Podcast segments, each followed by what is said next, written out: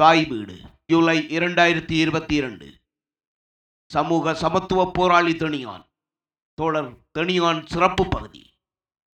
கொடியில் தலை சீவி நடந்த இளந்தென்றலில் தேவகி ரமேஸ்வரன். எண்பத்தேழு நடுப்பகுதியில் ஒரு நாள் இரவு செவிப்பறைகளை தாக்கின பேரதிர்வுகள், வான வேடிக்கைகளாக குண்டுகளின் ஒளிவீச்சுகள், பேரவலம் ஒன்றின் ஒத்திகையோ என நாங்கள் கலங்கினோம். என்ன செய்வது, எங்கே போவது? ஆசி மாமா தெனியான் வந்தார். அவர்தான் முடிவெடுப்பார். அல்வாய்க்கு போவோம் என்றார்.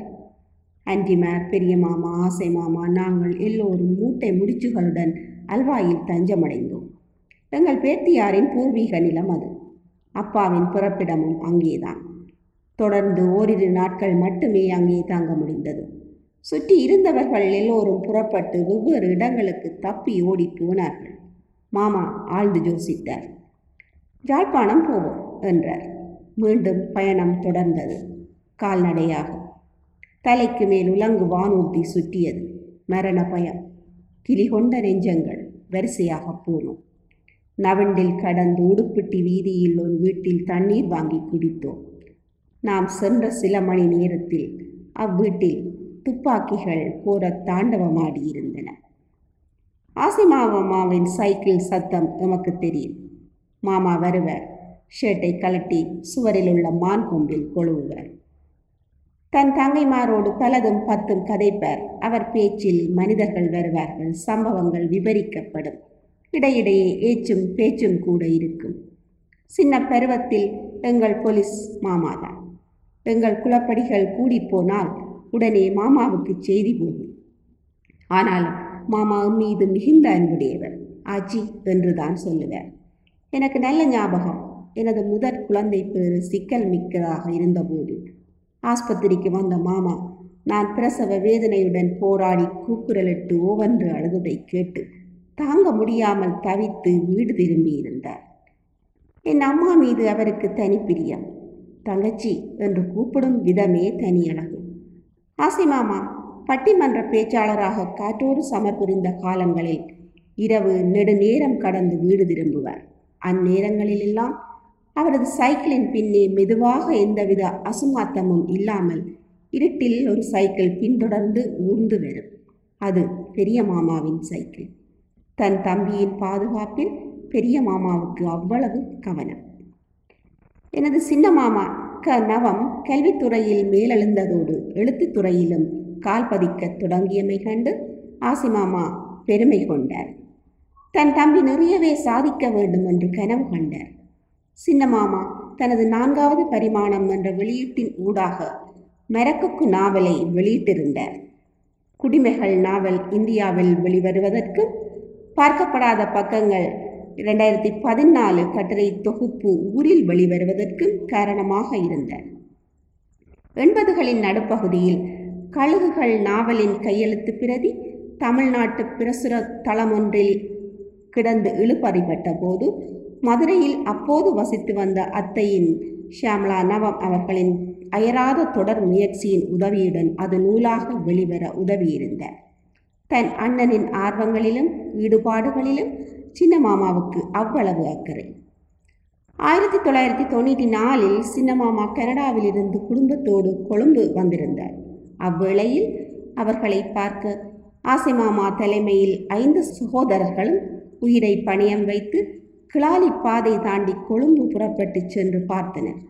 பத்து வருடங்களின் பின் பார்க்க கிடைத்த சின்ன மாமாவை சுற்றி இருந்து மலர்ந்தும் மலராத என்ற பாசமலர் பாடலை அவர் பாடக் கேட்டு கலங்கிய கண்களோடுதான் ஊர் திரும்பி வந்தார்கள்.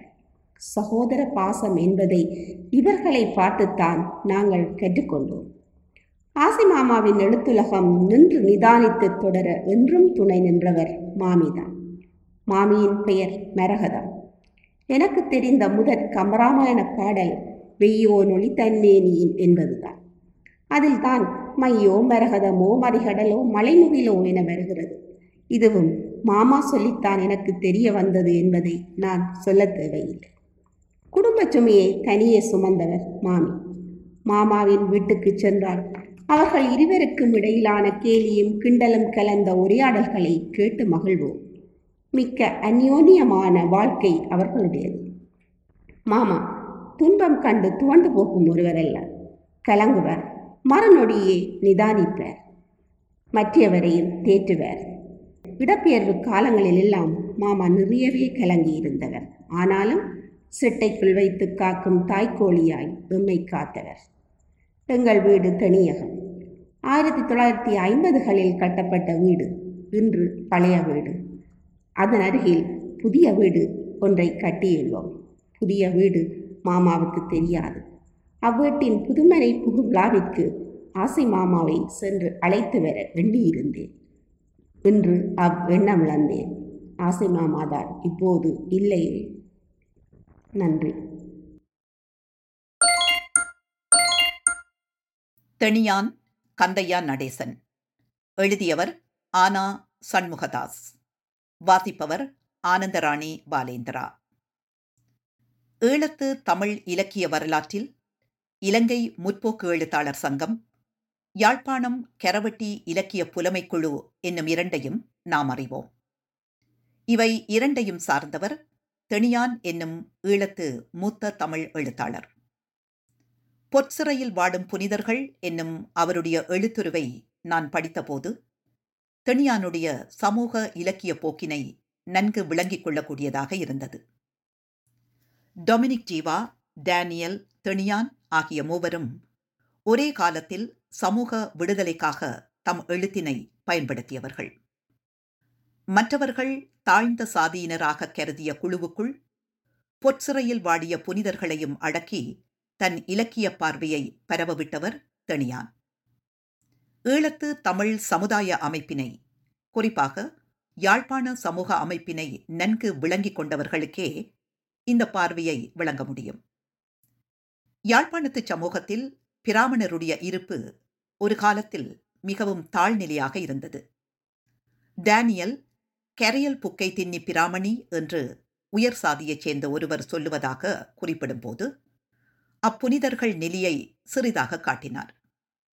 ஆனால் தெனியான் அந்நிலையை தன்னுடைய அரசியல் சித்தாந்த அடிப்படையிலே நோக்கி பொற்சிறையில் வாடும் புனிதர்களை சித்தரிக்கிறார். இது அவருடைய தனித்துவ பண்பாகும். லேனா முருகபூபதி அதனை பொருத்தமான முறையிலே பின்வருமாறு விமர்சிக்கிறார். இலங்கையின் வடபுலத்தில் கோயில்களில் பூசை செய்து வரும் பிராமண சமூகத்தைச் சேர்ந்தவர்கள் கோயில் நிர்வாகஸ்தர்களினாலும் முதலாளிமாரினாலும் எப்படி பாதிக்கப்படுகிறார்கள் என்பதை சித்தரித்து அவர்களுக்கு சோஷலிச யதார்த்த பார்வையில் தெனியான் தந்த தீர்வு குறித்து பேசுகிறது அந்த நாவல். டேனியலுடன் நாம் நெருங்கிய தொடர்பு கொண்டவர்களாக இருந்தோம். அவருக்கும் தெனியானுக்கும் இடையே இருந்த நெருக்கமான நட்பினை நன்கு அறிவோம். தெனியானின் மறைவு தொடர்பாக எழுதிய ஜெயமோகனும் லேனா முருகபூபதியும் டேனியலுடைய பஞ்சமர் நாவலை நினைவு கூறுவதை பார்க்கும்போது அந்த தொடர்பு எனக்கு நினைவூட்டப்பட்டது. மார்க்சிய கோட்பாட்டில் ஈடுபாடு கொண்டிருந்த தெனியான் பேராசிரியர் காவண்ணா சிவத்தம்பியுடன் இலங்கை கம்யூனிஸ்ட் கட்சியின் உறுப்பினராக இருந்தவர். இலங்கை முற்போக்கு எழுத்தாளர் சங்கத்தின் யாழ்ப்பாண கிளை செயலாளராக பணி செய்தவர்.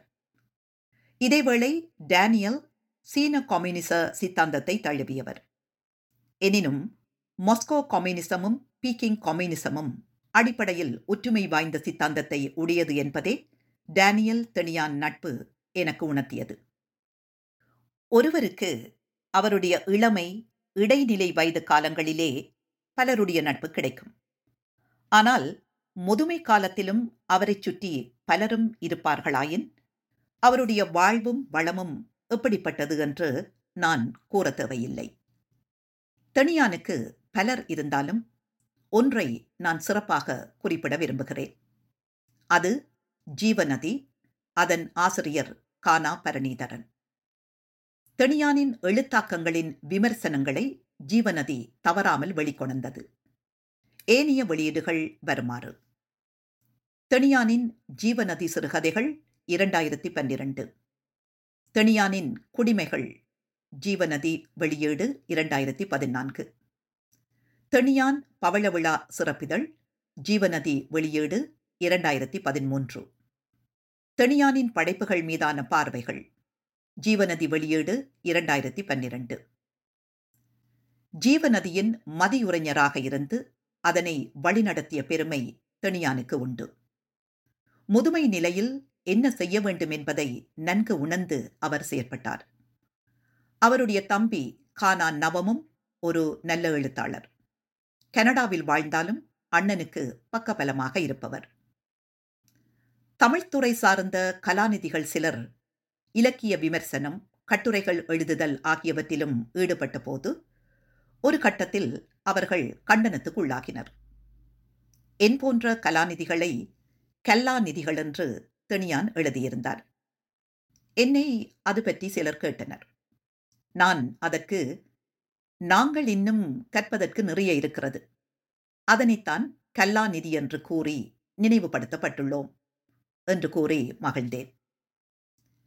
தெனியானின் ஆக்கங்களை அறிந்த காலம் தொடக்கம் அவர் எழுதிய பொற்சிறையில் வாடும் புனிதர்கள் என்னும் ஆக்கம் என் மனம் விட்டு அகலாத ஒன்றாக இருந்து வருகிறது. லேனா முருகபூபதி போன்ற விமர்சகர்கள் அதனுடைய சிறப்பினை மிக பொருத்தமாக எழுதியுள்ளனர்.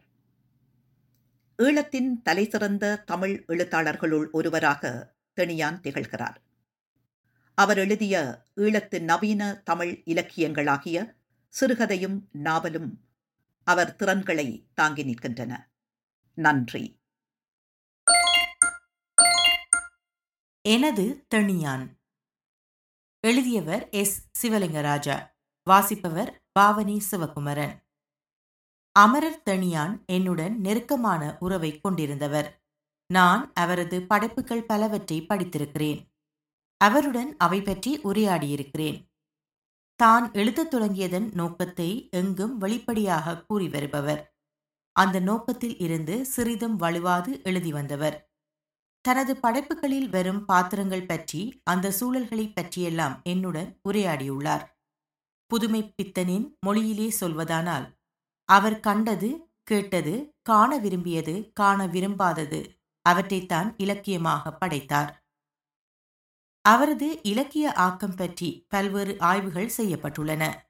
நான் தமிழ்துறை தலைவராக பணியாற்றிய போது தெனியானின் படைப்புகள் பற்றிய பல ஆய்வுகளை மாணவர்களை கொண்டு செய்வித்திருக்கிறேன்.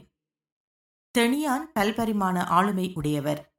நாவல், சிறுகதை, கட்டுரை, விமர்சனம், மேடைப்பேச்சு முதலான பல துறைகளிலும் முத்திரை பதித்தவர். அவர் மிகச்சிறந்த தமிழாசிரியர். மாணவர்களுக்கு சிறப்பாக கற்பித்து பெரும் புகழ் பெற்றவர். இவரது கற்பித்த திறமை பற்றி இவரிடம் பயின்ற மாணவர்கள் வாயூர ஊற குறிப்பிடுவார்கள். அவரது கம்பீரமான தோற்றம், செம்மையான சிறப்பான ஆடை அணியும் வழக்கம், நெஞ்சிற்பட்டதை தான் சரியானதென கண்டதை அஞ்சாது கூறும் ஆளுமை, மனம் விட்டு பழகும் மாண்பு, மதிக்க வேண்டியவர்களை மதித்து பழகுதல், நண்பர்களின் வெற்றியை கண்டு மகிழ்தல், பாராட்டுதல், இளைய தலைமுறையினரை ஊக்குவித்து உரமூட்டி வளர்த்தல் முதலான பல நற்பண்புகளை நான் அவரிடம் கண்டேன். அவரின் ஆத்மா சாந்தியடைய இறைவனை வேண்டுகிறேன்.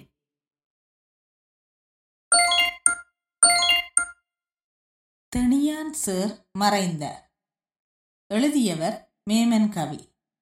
வாசிப்பவர் தமயந்தி சேரர். தெனியான் அவர்கள் இலங்கை முற்போக்கு எழுத்தாளர் சங்கம் பெற்றுத்தந்த உறவு. அதற்கு முன்னதாக ஒரு வாசகனாக நின்று அவரை அறிவேன் அவரது படைப்புகள் மூலம். மூத்த தலைமுறையினரின் மறைவு தடுக்க முடியாதது என்றாலும் எனக்கெல்லாம் அவர்களின் இழப்பு பேரிழப்பு தான். தெனியான் அவர்களிடம் இருந்த இரண்டு அம்சங்கள் மிக முக்கியமானவை. ஒன்று, அவர் வாழ்ந்த சூழலான யாழ்ப்பாணத்தில் முற்போக்கு சக்திகளுக்கு ஏற்பட்ட நெருக்கடிகளுக்கு மத்தியிலும் சொந்த மண்ணை விட்டு விலகாது போராடியவர். அவ்வப்போது முற்போக்கு இலக்கியத்திற்கு எதிரான அவதூறுகள், கருத்துக்கள், பிரச்சினைகள் வந்தபொழுது தனது பலமான கருத்துக்களை முன்வைப்பதில் பின்னிற்கவில்லை, மௌனம் காக்கவில்லை. இரண்டு, ஒடுக்கப்பட்ட மக்களுக்காக குரல் கொடுத்தவர். அதுவும் வெறும் கோஷம், பிரச்சாரம் என்பவற்றுக்கு மேலாக தன் படைப்புகள் மூலம் முற்று முழுவதுமாக அச்சமூகத்திற்காக எழுதியவர். அது மட்டுமல்ல, முற்போக்கு சக்திகளுக்கு எதிரான பிற்போக்கு சக்திகளை எதிர்த்து போராடியவர். சாதி திமிர் பிடித்த சக்திகளுக்கு எதிராக குரல் கொடுத்தவர். இவ்வளவுக்கும் யாழ்ப்பாணச் சூழலில் விட்டு விலகாது இறுதிவரை தன்னை தக்க வைத்துக் கொண்டவர்.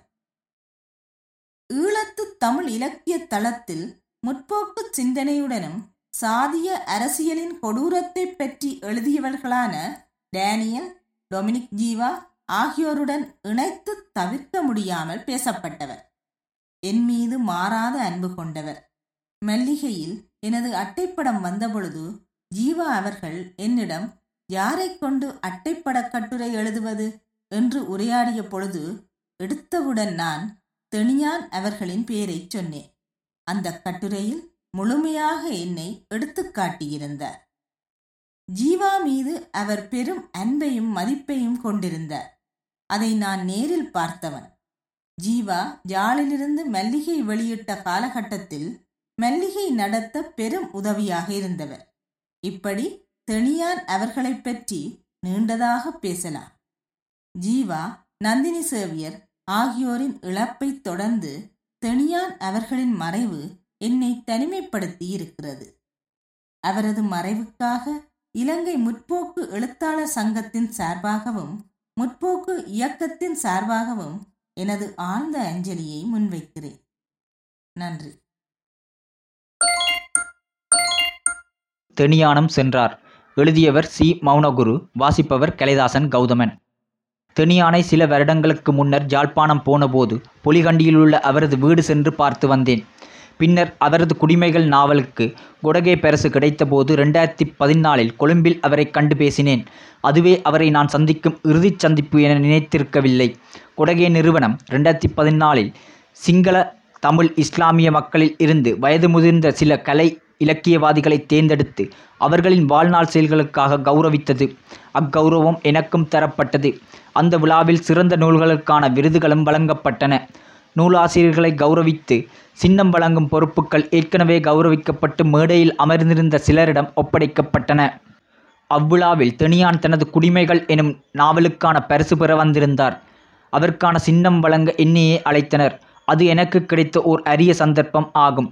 வழங்கும்போது நான் அவரிடம் கூறினேன், உங்களுக்கு இந்த விருதை வழங்க கிடைத்த சந்தர்ப்பத்தை இட்டு நான் மிகவும் மகிழ்கின்றேன். பரிசு சின்னத்தை என்னிடமிருந்து பெற்ற அவர் பின்வருமாறு கூறினார், உங்கள் கையால் இதனை பெறுவதற்காக நான் மிக மிக மகிழ்கின்றேன். இதுவருமே மகிழ்ந்த இனிய பொழுது அது. அதுவே எமது இறுதிச் சந்திப்பு. அடக்கப்பட்ட மக்களின் துன்பதுயரங்களை வாழ்நாள் பூராக தனது நூல்களில் கொணர்ந்தமை மாத்திரமன்றி போராட்டக் களத்திலும் நின்றவர் தெனியான். அடக்கப்படுவோர் அனைவருக்காகவும் பேசும் தெளிவு அவரிடம் இருந்தது. அவரது பொற்சிறையில் வாடும் புனிதர்கள் எனும் நூல் பாரம்பரியம் எனும் பழக்கத்தாலும் சமூக சம்பிரதாயங்கள் எனும் பொன்விளங்காலும் வாழ முடியாது துயரும் ஏழை பிராமணர்களை பற்றியது. அடக்கப்படுவோர் எங்கிருந்தாலும் அவர்கள் யாராயினும் அவர்கள் பக்கமே தெனியான் நின்றார். இதனை புரிந்தால்தான் தெனியானையும் புரிந்து கொள்ளலாம். தெனியானை முதல் முதலில் நான் ஆயிரத்தி தொள்ளாயிரத்தி எழுபத்தி ஐந்துகளில் சந்திக்கின்றேன். இன்றைக்கு நாற்பத்தி ஏழு வருடங்களுக்கு முன்னர் சந்தித்த இடம் ஸ்டான்லி ரோட், ஸ்டார் கெராஜ். கெராஜின் உரிமையாளர் நாவலாசிரியர் டேனியல். டேனியலே எனக்கு தெனியானை அறிமுகம் செய்து வைக்கின்றார்.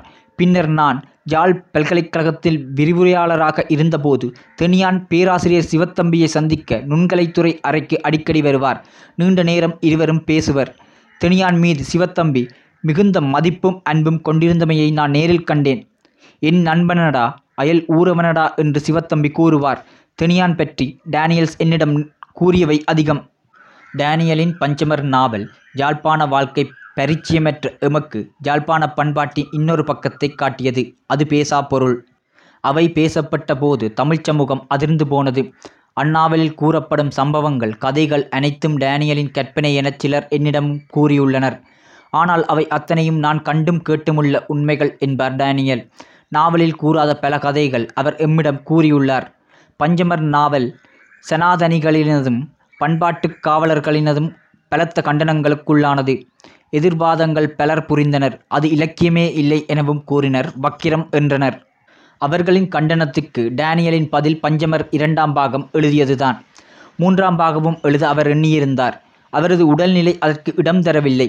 மூன்றாம் பாகத்தை எழுதும் வல்லமையும் துணிவும் விடிய ஞானமும் உள்ளவர் தெனியானை என பகிரங்கமாக டேனியல் கூறியுமுள்ளார். டேனியலின் போர்க்குணங்கள், சமூக அங்கதம் எனும் குணாதிசயங்கள் தெனியானிலும் உண்டு. அவ்வகையில் டேனியலின் வாரிசு தெனியான் என்பதில் தவறில்லை என்று நினைக்கின்றேன். குடிமைகள் எனும் தெனியானின் நாவல் அவர் டேனியலின் வாரிசு என்பதற்கான நிரூபணம். சமூக பிரச்சினைகளினது ஆணிவேரை இனம் கண்டு எழுதியோருள் தெனியானும் ஒருவரானார். தெனியான் என்னை விட ஒரு வயது மூத்தவர். அவ்வகையில் அன்னர் பழுத்த ஓலைகள் விழுவது நியதி என முன்னரும் எழுதியுள்ளேன். இப்போது இன்னொரு பழுத்த ஓலையும் விழுந்தது. டேனியலின் வாரிசு தெனியானானால் தெனியானின் வாரிசு யார் என்ற கேள்வி எழுகின்றது. அமைதியான மனம் ஆரோக்கியமற்ற மனம், அமைதியற்று கொதிக்கும் மனமே ஆரோக்கியமான மனம் எனச் சொன்னவர் டால்ஸ்டாய். சமூக கொடுமைகள் கண்டதனால் அனுபவித்தமையினால் வரும் மனக்கொதிநிலை அது. ஆரோக்கியமான மிகுந்த ஆரோக்கியமான மனம் கொண்ட நண்பர் தெனியான் அவர்களே, காலம் உங்களுக்கிட்ட கடமையை முடித்துச் செல்கிறீர்கள், சென்று வாருங்கள். உங்கள் உடலை எரிப்பார்களோ புதைப்பார்களோ அறியேன். புதைப்பின் அந்த புதைகுழி அமைதியின்மையினால் அதிரும். எரித்தால் அந்த தீச்சுவாலை அமைதியின்மையினால் அதிரும். அந்த அதிர்வில் தெனியான் தெரிவார். நன்றி. இலக்கியவாதி தெனியான் ஒரு செயற்பாட்டாளர். எழுதியவர் மாவென்னா கருணாநிதி.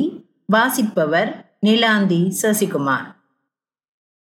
சமுதாயத்திலே ஒடுக்கப்படுவோர் தாம் ஒடுக்கப்படுகின்றனர் என்பதை அறிய இடமளிக்காத வரையில் அவர்கள் மீது ஒடுக்குவோர் தமது அதிகாரத்தை செலுத்துவர் என பிரேசில் நாட்டு தத்துவவியலாளரும் சமூகவியலாளரும் கல்வியியலாளருமான போலோ பிரைரி முன்வைத்த கருத்தானது ஒடுக்கப்படுவோர் மத்தியில் அவர்களுடைய உரிமைகள் தொடர்பாக விழிப்புணர்வு ஏற்படுத்துதல் வேண்டும் என்பதன் முக்கியத்துவத்தை வலியுறுத்தி நிற்கின்றது.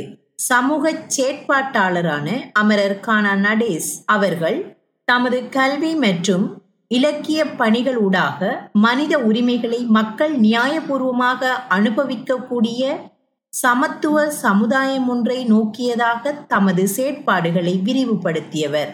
எழுத்தும் வாழ்வும் இரண்டல்ல, அவை ஒரே திசையில் பயணித்தல் வேண்டும் என்ற கொள்கையை தம்முள் வரித்து கொண்ட தெனியான் அவர்கள் சிறுகதைகள் மற்றும் நாவல்கள் வாயிலாக விழிப்புணர்வை ஏற்படுத்தும் வகையில் விதைத்த கருத்துக்கள் சமூக மாற்றங்கள் பற்றிய சிந்தனைகளுக்கு தூண்டுதல் அளித்தன. தொழில்முறை ரீதியாக ஓர் ஆசிரியராக விளங்கிய இவர் இலங்கையின் பல பாகங்களிலும் சேவையாற்றியதன் மூலம் மாணவர்கள், சக ஆசிரியர்கள் மற்றும் பாடசாலை சமூகத்தின் நன்மதிப்பை பெற்றவர். தமிழ் இலக்கணம் மற்றும் இலக்கியம் ஆகியவற்றை கற்பித்தலில் சிறந்த தேர்ச்சியடைய தெனியான் மாணவர்கள் சிறப்பு சித்திகளை அடைவதற்கு தூண்டுதலாக இருந்தது மட்டுமல்லாமல் மாணவர்களில் மறைந்திருந்த ஆற்றல்களை வெளிக்கொணர்வதற்கும் மாணவர்களை படைப்பாளிகளாக வெளிக்காட்டுவதற்கும் வித்திட்டவர். மாணவர்கள் கல்வியினூடாக சமூகத்தில் மேம்பாடடையும் போது அவர்கள் மேலே உள்ளவர்களை மட்டும் பார்க்காமல் கீழே உள்ளவர்கள் மீதும் அக்கறை கொண்டவர்களாக இருக்கும் தருணத்தில் சமூக மாற்றத்திற்கு தூண்டுதலாக இருப்பார்கள் என்பதில் அசையாத நம்பிக்கை கொண்டவர். சமூக சமத்துவம் நோக்கி எமது சமூகங்களில் வாழ்ந்த கவிஞர் மூனா செல்லையா முதலிய மூத்த தலைமுறையினர் சாத்வீக ரீதியாக கையாண்ட அணுகுமுறைகள் உரிமைகள் சார்ந்த பல வெற்றிகளை தேடி தந்தனவாயினும் அவற்றின் விளைவுகள் பரந்தளவிலான உரிமைகளை அனுபவிப்பதற்கு இடமளிக்கவில்லை. பல சந்தர்ப்பங்களில் சமூக கட்டுப்பாடுகள் வெவ்வேறு வடிவங்களை பெற்ற வேளையில் அவற்றை வென்றெடுப்பதற்கு போராட்டங்களை வினைத்திறன் உள்ள வழிமுறையாக அமையும் என்பது இடதுசாரி கொள்கையை ஏற்றுக்கொண்டவர்களின் நம்பிக்கையாக உருப்பெற்றது. இத்தகைய செல் நெறிகளால் உந்தப்பட்ட இளந்தலைமுறையினருள் அமரர் தெனியான் முன்னிலை வகித்தவர். ஆயிரத்தி தொள்ளாயிரத்தி எழுபது எண்பதுகளில் வடமாராட்சியில் ஒடுக்கப்பட்ட மக்களின் வழிபாட்டுரிமையை உறுதிப்படுத்தி அதனை அனுபவிக்கும் நோக்கில் பல ஆலயங்களை திறந்துவிடும் போராட்டங்கள் முன்னெடுக்கப்பட்டன. தெனியான் அவர்கள் அவற்றில் ஈடுபட்டு வெற்றியும் கண்டவர். ஆயினும் இந்த பிரச்சினை இன்னும் முழுமையாக தீர்க்கப்படவில்லை. வடமாராட்சியிலே தேவரையாளி இந்து கல்லூரியானது கல்வியினூடாக சமய பாரம்பரியத்தையும் அதன் வழியே சமூக அசைவியக்கத்திற்கு வழிகோலுவதையும் நோக்கமாக கொண்ட ஒரு சமூக நிறுவனமாக செயற்பட்டது. இந்த கல்லூரியின் அதிபராக இருந்த அமரர் எம் எஸ் சீனித்தம்பி அவர்கள் மேற்கூறிய நோக்கங்களுக்கு மத்தியிலும் இடதுசாரி கொள்கையுடையோரின் செயற்பாடுகளுக்கு தடையாக இருந்ததில்லை என அறிய கிடைத்துள்ளது. பாடசாலையிலே இடதுசாரி கொள்கையோடு செயலாற்றிய திருவாளர்கள் தெனியான், சேனா சதானந்தன் மற்றும் சி க ராசேந்திரன் ஆகியோருடைய சமூக மேம்பாட்டு சிந்தனைகளுக்கு அவர் ஊக்குவிப்புகளை வழங்கியமையும் குறிப்பிடத்தக்கது. அவர்கள் பாடசாலையின் அடிப்படை நோக்கங்களுக்கு முரண்படாதவாறு சமூக விடுதலை போராட்டங்களில் ஈடுபடுவதற்கு வாய்ப்புகள் இருந்தன. ஆயிரத்தி தொள்ளாயிரத்தி எண்பதுகளிலே எமது கிராமங்களில் வாழ்ந்த படித்த இளைஞர்கள் பலர் முக்கியமாக வேலையின்மை பிரச்சினையை எதிர்கொண்டனர். பதிரி அபிவிருத்தி நிறுவனத்தின் சார்பில் அதன் தலைவர் எம் எஸ் சீனித்தம்பி அவர்களின் தலைமையில் இளைஞர்களின் பிரச்சினைகளுடன் சமூக உரிமைகள் தொடர்பானவற்றையும் யாழ்ப்பாண மாவட்ட அரசாங்க அதிபருடன் கலந்துரையாடவென சென்ற தூதுக்குழுவில் அமரர் தெனியான் அவர்களும் பங்கு கொண்டு பல ஆக்கப்பூர்வமான கருத்துக்களை முன்வைத்திருந்தார். படைப்பாற்றல் நுண்ணறிவு வெளிப்பாடுகளில் ஒன்று. தெனியான் அவர்கள் தமது ஆற்றலை படைப்பாற்றல் திறனுடன் கலந்து சமூக மாற்றம் நோக்கியதாக சிந்தித்தவர். அத்தகைய வளமான சிந்தனைகளை வெறும் பொழுதுபோக்கிலான விமர்சனங்களாக இல்லாமல் உண்மையில் அச்சிந்தனையின் தாக்கங்களை உணர்ந்து அவற்றை யதார்த்த நிலையில் காண முற்படுதல் இலக்கிய உலகமும் பரந்த சமூகமும் தெனியான் அவர்களுக்கு வழங்குகின்ற உண்மையான மதிப்பாக அமையும். தெனியான் அவர்களின் சிந்தனைகளின் வெற்றிக்கும் ஆத்ம சாந்திக்கும் இறைவனை பிரார்த்திப்போமாக. தெனியான், வடமராட்சி வாழ்வியலின் படைப்பாக்க ஆளுமை. எழுதியவர் தா. கலாமணி. வாசிப்பவர் கிஷானி பிரபாகரன். எமது இலக்கிய வரலாற்றில் வாழிடச் சூழலின் உண்மை நிலையை விளங்கிக் கொள்ளாது படைக்கப்பட்ட ஆரம்பகால படைப்புகள் சமூக யதார்த்தத்தை புறந்தள்ளியவை. மனோதைரிய நிலையில் அல்லது கற்பனா ரீதியில் படைக்கப்பட்ட படைப்புகள் காவிய மரபை அடியொற்றி எழுந்தவையாகும்.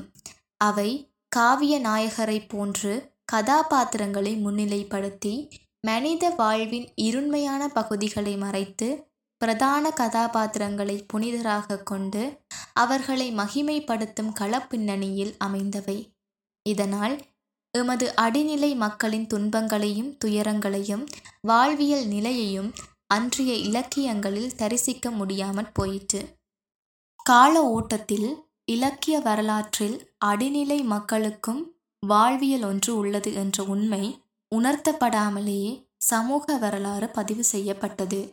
இதன் காரணமாகவே மார்க்சிய சித்தாந்தத்தை வரித்து கொண்ட முற்போக்கு எழுத்தாளர்கள் அடிநிலை மக்களின் வாழ்வியல் தரிசனங்களினூடாக அவர்கள் வாழ்வில் நிகழும் சிறு சிறு சம்பவங்களையும் வாழ்வையையும் புனைவுகளாக வெளிப்படுத்த தொடங்கினர்.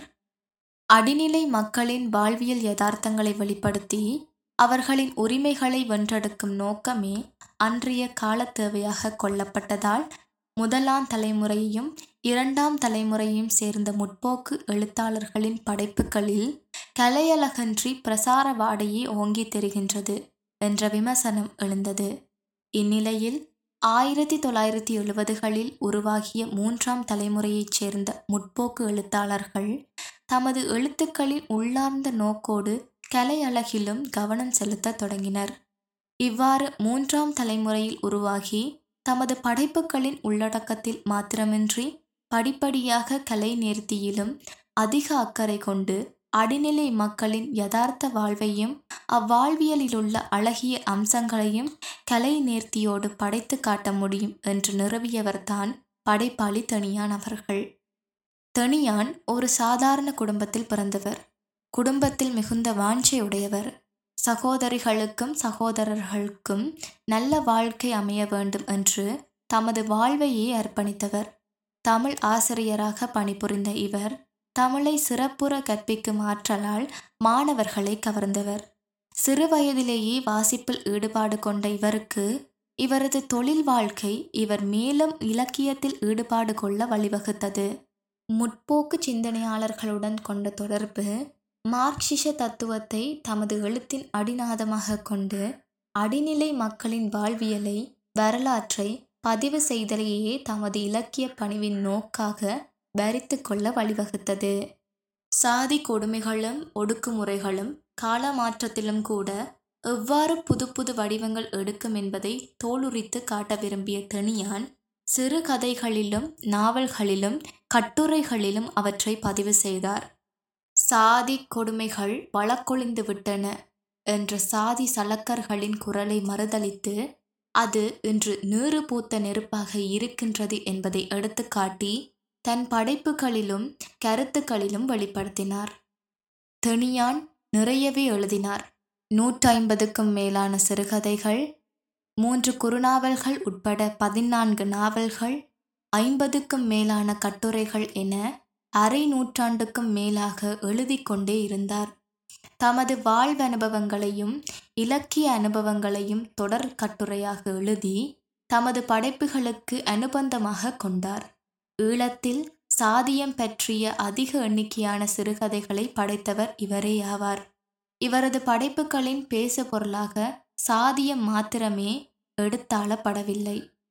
சமூகத்தின் இழிநிலைகள், குடும்பங்களின் சிதைவுகள், சமூக அவலங்கள் போன்றவற்றை மனிதாபிமான உணர்வு நிலையில் நின்று படைப்புகளாக தந்தார்.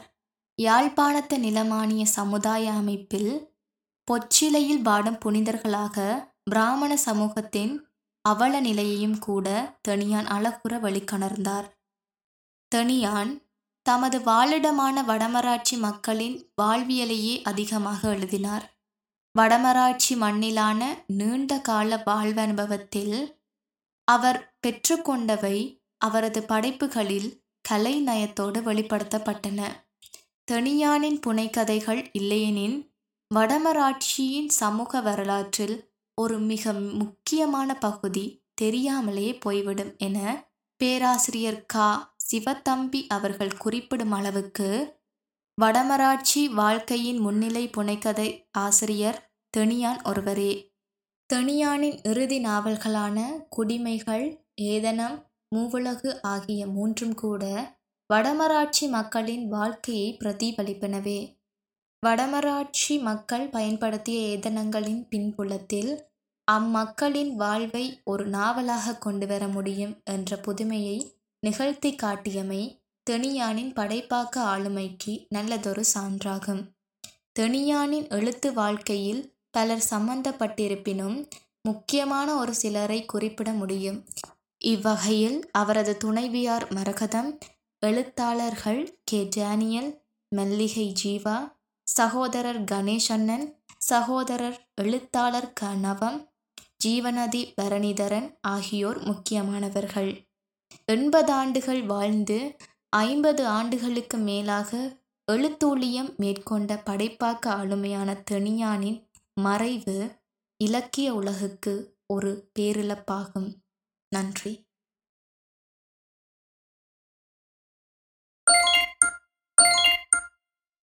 முறையான மார்க்சிய படைப்பாளி தெனியான். எழுதியவர் ந. ரவீந்திரன். வாசிப்பவர் ரிஷிகா ஜெகநாத். ஒரு மார்க்சிய நிலைப்பட்ட இலக்கிய கர்த்தாவாக தெனியானை இனங்காண முற்பட்ட போது தவிர்க்கவியலாத வகையில் முறையான மார்க்சிய படைப்பாளி என்ற தலைப்பு வந்தமைந்துவிட்டது.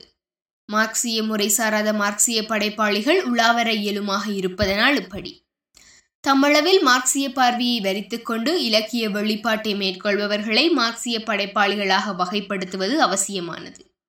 அவ்வாறு அவர்கள் வெளிப்படுத்திய ஆக்கங்கள் எந்தளவுக்கு மார்க்சிய நோக்கு நிலைக்கு உரியவனாக அமைந்து வெற்றி பெற்றிருக்கின்றன என மதிப்பீடு செய்து பல தளங்களிலான விவாதங்களை முன்னெடுத்து வந்திருக்கிறோம். வரலாற்று செல்நெறி மாற்றங்களும் கால இட வேறுபாடுகளும் கவனத்தில் எடுக்கப்படாமலே சமூக நிலவரங்கள் படைப்பாக்கப்படும் அவல நிலை இருந்து வந்துள்ளது. சமூகம் வர்க்கங்களாக பிளவுபட்டுள்ளன. வர்க்கங்களுக்கு இடையேயான போராட்டங்கள் வாயிலாக சமூக மாற்றங்கள் நடந்தேறி வந்துள்ளன. பாட்டாளி வர்க்க புரட்சி வாயிலாக நாடுகள் ஒவ்வொன்றும் சோசலிசத்தை வென்றெடுக்கும் என வலியுறுத்துவதே மார்க்சியம் என்ற புரிதலுடன் இயங்கி வந்துள்ளோம். புரட்சியின் கோரிக்கை இன்னொரு வகையாக அமைந்து ஒடுக்கப்பட்ட தேசங்கள் ஏகாதிபத்திய பிணைப்பை தகர்த்து சமத்துவ சமூகத்தை வென்றெடுக்கும் வேறொரு வரலாற்று இயங்குமுறை மேலெழுந்து வந்த பின்னரும் பாட்டாளி வர்க்கம் கட்டியெழுப்பும் சோசலிச முறைக்கான அளவுகோலுடன் அல்லாடுகின்ற மார்க்சியர்கள் பலர் உள்ளனர். மார்க்சிய மூலவர்களின் வசனங்களில் முடங்கி போனவர் வர்க்க புரட்சி மட்டுமே சமூக மாற்ற கருவி என வாதிடுவார். ஒடுக்கப்படும் தேசங்கள் சமூக மாற்ற கருவியாக அமைந்துள்ள இன்றைய வரலாற்று மாற்றப்போக்கு நிலையில் சாதி ஒடுக்குமுறை வடிவிலான சுரண்டல் மேற்கொள்ளப்பட்டு வந்த எமக்கான மார்க்சிய பிரயோகம் தனி வகையானது என்ற புரிதலை வந்தடைவோம்.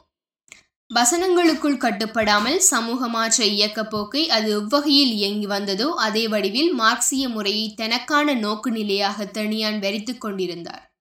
சாதி அமைப்பு தகரட்டும், சமத்துவ நீதி ஓங்கட்டும் என்ற முழக்கத்துடன் அக்டோபர் இருபத்தி ஒன்று எழுச்சி மார்க்கம் முடுக்கிவிட்ட போராட்ட களங்களை பஞ்சமர் என்ற நாவலாக ஆயிரத்தி தொள்ளாயிரத்தி எழுபத்தி நான்கில் டேனியல் வெளிப்படுத்திய கையோடு தனியானின் எழுத்துகள் சாதி அமைப்பு சார்ந்த பல வேறு தளப்பரிமாணங்களை பேச ஆரம்பித்து விட்டது. தனியானின் இந்த பங்களிப்பின் வீச்சு காரணமாக தன்னால் எழுதி நிறைவு செய்ய இயலாமல் போகலாம் என இருந்த தண்ணீர் நாவலை நிறைவு செய்யும் பொறுப்பை தனியான் ஏற்க வேண்டும் என கோரியிருந்தார் டேனியல். பஞ்சமர் நூல்வரிசை நாவல்கள் காரணமாக தலித் இலக்கிய முன்னோடியாக டேனியல் இனங்காணப்படுகிறார். அதே அளவுக்கு பங்களிப்புகளை அந்த தளத்தில் மேற்கொண்டிருந்த தனியான் அவ்வகையில் போதிய அளவு கவனம் பெறவில்லை. பின்னர் ஒடுக்கப்பட்டோர் சிறுகதைகள் தொகுக்கப்பட்டு வெளியிடப்பட்ட போதிலும் தனியான் எத்தகைய மதிப்பீட்டை பெற ஏற்றவர் என்ற தெளிவீனம் திறனாய்வாளர்களிடையே உண்டு. டேனியலுடைய ஆக்கங்களில் சாதியவாதம் சற்று தூக்கலாக வெளிப்பட்டதாக பஞ்சமர் நாவல் வெளிவந்த சமகாலத்திலேயே விமர்சனங்கள் முன்வைக்கப்பட்டிருந்தன. அவருடன் ஒன்றிணைந்து இயங்கிய தோழர்களே அந்த கண்டன விமர்சனங்களை வெளிப்படுத்தினர். தொடர்ந்த பஞ்சமர் வரிசை நாவல்கள் மீதும் அத்தகைய விமர்சனங்கள் முன்வைக்கப்பட்டன. இந்த தளத்தில் தனியான் போதிய கவனம் பெறவில்லை என்பதைப் போலவே சாதிய தளம் சார்ந்த அவரது எந்த படைப்பும் சாதியவாத நிலைப்பட்டது என்ற கண்டனங்களை முகங்கொண்டதில்லை. பொற்சிறையில் வாழும் புனிதர்கள், மரக்கொக்கு எனும் அவரது இரு நாவல்கள் சாதிய தள படைப்புகள் அல்ல என்ற கருத்து திறனாய்வாளர்களிடம் உண்டு. சாதியத்தின் இன்னொரு பரிமாணத்திற்குரிய பேசுபொருள் அந்த நாவல்களில் வெளிப்பட்டிருந்தன. சாதியவாத நோக்கு தலை தூக்கு இடம் தராமல் சாதி அமைப்பின் இயங்குமுறைகளை படைப்பாக்குவதில் தனியானின் மார்க்சிய பார்வை வீச்சு காத்திரமிக்கதாக அமைந்துள்ளது என்பதே கவன கவனிப்புக்குரியது. இறுதி படைப்புகளில் ஒன்றான குடிமைகள் நாவல் சாதி ஒடுக்குமுறை உச்சமாக இருந்த காலத்தின் மாற்றச் செயல்நெறிக்கான போராட்ட வாழ்வியல் நெருக்கடிகளை காட்டிச் சென்றது. வரலாற்று நிகழ்வில் அனைத்து சாதி பிரிவினரும் ஒன்றுபட்டு போராடி ஏற்படுத்திய மாற்றம் அந்த படைப்பில் மிக சிறப்பாக வெளிப்படுத்தப்பட்டு இருப்பதனை இனங்காணலாம். இவையெல்லாம் பழங்கதைகள், இப்போது யாரும் சாதி பார்ப்பதில்லை என சொல்லப்படுகின்ற கருத்தின் போலித்தனத்தை தோலுரித்து காட்ட எழுதப்பட்ட ஏதனம் எனும் நாவலும் எந்த வகையான வலிந்து கோடலுடனான மிகைப்படுத்தல் இல்லாமலே இன்றைய சாதிபேத வேறுபடுத்தல்களை வெளிக்காட்டியிருந்தது. மாறி செல்லும் வரலாற்று நெருக்கடியாக ஈழத்தமிழ் தேசியத்துக்கு எதிராக மேலாதிக்க சக்திகள் முன்னெடுத்த யுத்த கொடூரங்கள் பற்றி தனியான் அதிகம் எழுதியிருக்கவில்லை. வாசிக சாலை ஒன்றினுள் எழுபது பேர் வரை குண்டு வைத்து கொல்லப்பட்ட அவல நிகழ்வை சிறுகதையாக்கியிருந்தார். எங்கடைய ஆக்கள் ஒரு தரும் அகப்படையில்ல, கொல்லப்பட்டது எல்லாம் அந்த பக்கத்தார் என்று கொலைபாதக கொடூரத்திலும் ஆதிக்க சாதி மனோபாவம் வெளிப்படும் மனோநிலையைத்தான் தனியான் அம்பலப்படுத்தியிருந்தார். மேலாதிக்க ஒடுக்குமுறைக்கு எதிரான போராட்டத்தில் ஒடுக்கப்பட்ட சமூக போராளிகளே மிக பெரும்பான்மையாக களப்பலியாகியிருந்தனர். பல வகை அழிவுகளுக்கு அதிகம் முகம் கொடுத்தவர்கள் ஒடுக்கப்பட்ட சாதி பிரிவினரே. அதற்கும் அப்பால் பேரினவாத மேலாதிக்க ஒடுக்குமுறை கொடூரங்களுக்கு முகம் கொடுத்து எல்லேற்பட்ட அனைத்து மக்களது வாழ்வியல் நெருக்கடிகளையும் மீட்சிக்கான போராட்டங்களையும் படைப்பாக்க வேண்டிய பொறுப்பு மார்க்சிய இலக்கிய கர்த்தாவுக்கு விதிக்கப்பட்டிருப்பதனை மெனங்கொள்வது அவசியம். இனத்தேசிய ஒடுக்குமுறைக்கான போராட்ட இலக்கிய வடிவத்திற்கு வேக வேகமாக மாறிய மார்க்சிய படைப்பாளிகள் இருக்கின்றனர். அவர்கள் சாதி ஒடுக்குமுறைக்கு எதிரான எந்த ஒரு ஆக்கத்தையும் வெளிப்படுத்தி இருக்கவில்லை. இன்று தலித் இலக்கியம் பெரிதும் பேசப்படுகிற நிலை ஏற்பட்டு இருப்பதனால் சாதிய தளம் சார்ந்து ஒரு படைப்பையும் எழுதாது இருந்ததற்காக வருந்துகிறேன் என்று சொல்லும் நிலையில் அவர்கள் அது கூட தமது உன்னத படைப்பாக்க வீச்சுக்கு ஒரு மணிமகுடமாக தலித் படைப்பும் வந்தமைந்து இருக்க வேண்டும் என்ற ஆதங்கத்தின் பாற்பட்டது. அனைத்து வகை மேலாதிக்க ஒடுக்குமுறைகளையும் தகர்த்து விடுதலை தேசிய சோசலிசத்தை வென்றெடுப்பதற்கான மார்க்சிய முறையினை தனியான் வரித்து கொண்டிருந்துள்ளார். அந்த வகையில் மார்க்சிய படைப்பாளிகளின் முதல் வரிசைக்குரியவராக திகழ்கிறார். மிக விரிவாக ஆய்வுக்கு உட்படுத்தும் போது இந்த உண்மை மேலும் துலக்கமுறும். சமூக சிற்பியாக விளங்கியவர். எழுதியவர் ச. சிவஸ்ரீ. வாசிப்பவர் கலிதாசன் கௌதமன். ஈழத்தின் புகழ்பூத்த எழுத்தாளரான க. நடேசு என்ற இயற்பெயரை உடைய தெனியான் அவர்களின் மறைவுக்கு எனது ஆழ்ந்த இரங்கலை முதற்கண் தெரிவித்துக் கொள்கின்றேன். தெனியான் என்ற பெயரை கேட்டவுடனே அவரது கம்பீரமான தோற்றமும் குரலுமே எனது ஞாபகத்துக்கு வந்து சேருகின்றது. கரவட்டி பிரதேச செயலராக பணியாற்றிய காலத்தில் அவரோடு மிக நெருங்கி பழகும் வாய்ப்பு கிடைத்திருந்தது. கலாச்சார பேரவையின் செயற்பாடுகளிலும் திருவிடையாள் மலர் வெளியீட்டிலும் அவரது பங்களிப்பு கணிசமானது. எதையும் அஞ்சாது நேராக கதைக்கும் துணிவும் சரியாதனை செய்ய வேண்டும் என்ற தெளிவும் அவரிடம் முதன்மை பெற்றிருப்பதை கண்டிருக்கின்றேன். ஆயிரத்தி தொள்ளாயிரத்தி எழுபத்தி மூன்றாம் ஆண்டு விடிவை நோக்கி என்ற நாவல் வெளியீட்டில் இருந்து ஐந்து தசாப்த காலமாக தனது நூல்களாலும் எழுத்துக்களாலும் சமூகத்தை ஊடுருவி வெளிப்படுத்திய ஒரு சாதனையாளரின் மறைவு எமது சமூகத்துக்கு நேர்ந்திருக்கும் பேரிழப்பாகும். ஒடுக்கப்பட்டவர்களுக்கு எதிரான தனது குரலை யாருக்காகவும் குறைத்து விடாமல் முற்போக்கு அணியின் எழுத்தாளராக தன்னை பரிணமிக்கச் செய்தவர். பேராசிரியர் க. சிவத்தம்பி முதலான பேராசிரியர்களின் நேசத்தினை பெற்றவர். கே. டேனியல்ஸ், டொமினிக் ஜீவா ஆகிய ஜாம்பவான்களோடு சமதையாக தன்னையும் விமர்சிக்க வைத்து தனக்கான இடத்தினை நிறுவியவர். கரவட்டி பிரதேச செயலகத்தில் நான் பிரதேச செயலாளராக பணியாற்றிய காலத்தில் இருந்தே அரசின் உயர் விருதான சாகித்ய ரத்னா விருது இவருக்கு வழங்கப்பட்டிருந்தது. கரவட்டிக்கு தேசிய ரீதியில் பெருமையினை தேடித்தந்த மூத்த எழுத்தாளர் இன்று மத்தியில் இல்லை என்பது வேதனையை தருகின்றது. பதினான்கு நாவல்களையும் பல சிறுகதை தொகுதிகளையும் கட்டுரை தொகுதிகளையும் வெளியிட்டு சமூகத்தினை பற்றிய தனது சிந்தனைகளை வெளிப்படுத்தி கொண்டே இருந்தவர். மேடைகளில் கேட்டார் புனிக்கும் தகைவாய் கேளாரும் வேட்ப மொழியும் ஒருவராக விளங்கினார். சொல்லாலும் எழுத்துக்களாலும் சமூக சிற்பியாக விளங்கிய இவர் தார்மீக கோபத்தையும் சிந்தனைகளையும் இயல்பாகவே கொண்டிருந்தார் என்பதை அவரது எழுத்துக்களில் காண முடிகின்றது. என்னோடு உரையாடும் போதெல்லாம் அவரது பிரதேசம் பற்றிய கனவுகளையும் ஆவணமாக்கல் தொடர்பான ஆசைகளையும் கேட்டிருக்கின்றேன். அவர் நம் மத்தியில் இல்லை என்றாலும் அவரது எழுத்துக்கள் சமூகத்தை நோக்கிய உரையாடல்களை நிகழ்த்தி கொண்டே இருக்கும் என்பது ஓர் ஆறுதலை தருகின்றது. அவரது மறைவால் வாடியிருக்கும் குடும்பத்தினருக்கு எனது ஆழ்ந்த அனுதாபங்களை தெரிவித்துக் கொள்கின்றேன். நன்றி. ஈழத்து இலக்கிய வழியில் தெனியானின் சிறுகதைகள் மாத்து வேட்டி தொகுப்பை முன்வைத்து. எழுதியவர் மூனா அநாதரட்சவன். வாசிப்பவர் நிலாந்தி சசிகுமார். ஈழத்து நவீன தமிழிலக்கிய உலகில் தனித்துவமான ஆளுமையாக அடையாளப்படுத்தப்படுபவர் அண்மையில் காலமாகிய தெனியான். ஈழத்து இலக்கியம் பற்றி பேசும்போது அவரது பங்களிப்பினை தவிர்த்துவிட முடியாது. படைப்பு துறையின் பல தளங்களையும் அலங்கரித்த ஒரு படைப்பாளி, பன்முக ஆளுமையாளர் தெனியான். விவேகி என்ற சிற்றிதழில் பிணைப்பு என்ற சிறுகதையுடன் ஆயிரத்தி தொள்ளாயிரத்தி அறுபத்தி நாலில் இலக்கிய உலகில் பிரவேசித்தவர். இதுவரையில் நூற்றி ஐம்பதுக்கு மேற்பட்ட சிறுகதைகளை படைத்துள்ளார். அவை சொத்து, மாத்துவேட்டி, இன்னொரு புதிய கோணம், ஒடுக்கப்பட்டவர்கள், தெனியானின் ஜீவநதி கதைகள் சிறுகதை தொகுப்புகளாக வெளிவந்துள்ளன. அனைத்திலும் சமூக வாழ்வின் மானுட கூறுகளை பதிவு செய்துள்ளார். அவை அனைத்தை பற்றியும் இதில் கூறுவது சாத்தியமற்றது. அவ்வகையில் மல்லிகை பந்தல் வெளியீடாக ஆயிரத்தி தொள்ளாயிரத்தி தொண்ணூற்றி ஆறில் வந்த மாத்துவேட்டி தொகுப்பில் உள்ள சிறுகதைகளை முன்வைத்து சில குறிப்புகளை இப்பதிவு தருகிறது. இக்கதைகள் தர்க்கபூர்வமான சமூக கூறுகளை கொண்டவை. தெனியான் தான் வாழ்ந்த யுகத்துக்குரிய முற்போக்கான சமூக விமர்சனங்களில் இருந்து தன்னை முற்றாக விலக்கி கொண்டவர் அல்ல. தனது முற்போக்கான சிந்தனைகளுக்கு சிறுகதையை ஒரு வாகனமாக ஆக்கி கொண்டவர். சிறுகதை பற்றிய பிரஜை கொண்ட தெனியானிடம் சமூகம் பற்றிய பார்வை தெளிவு இருந்தது. சமூக முரண்கள் மீதான விமர்சனம் இருந்தது. அதன் வழி நின்று பல சிறுகதைகளை தந்தவர் தெனியான். இத்தொகுப்பிலுள்ள மகுடக்கதை மாத்துவேட்டி என்பது. இக்கதை எமது சமூகத்தில் ஒரு வழக்காராக இருந்த சலவை தொழிலாளிகளிடம் மாத்து உடை வாங்கி உடுத்தும் மரபினை சாதிய படிநிலை உறவின் ஒரு கூறாக ஆவணப்படுத்தியுள்ளார். இக்கதையில் யாழ்ப்பாணத்து வாழ்வியலின் இருண்ட பகுதியை பதிவு செய்துள்ளார். இத்தகைய வாழ்வியல் முறையுடன் பிணைந்த இன்னொன்று அதிகார மேலாண்மையாகும். குறிப்பாக கிராமங்களில் விதானியாரின் அதிகாரங்கள் வன்மையாகவும் நிலைத்து விடுகிறது. இதனை உள் அழுகல் என்ற கதை பதிவு செய்துள்ளது. விதானியாருக்கு பதவி வழிவந்த மனோபாவங்கள் வன் நடத்தைகளை இது அழகாக கூறுகிறது. அத்துடன் அதிகார மேலாண்மையின் நீட்சி சாதியத்துடன் எவ்வாறு பிணைந்துள்ளது என்பதை வெளிப்படுத்துகிறது. தொகுப்பின் இன்னொரு கதை ஆண்மை.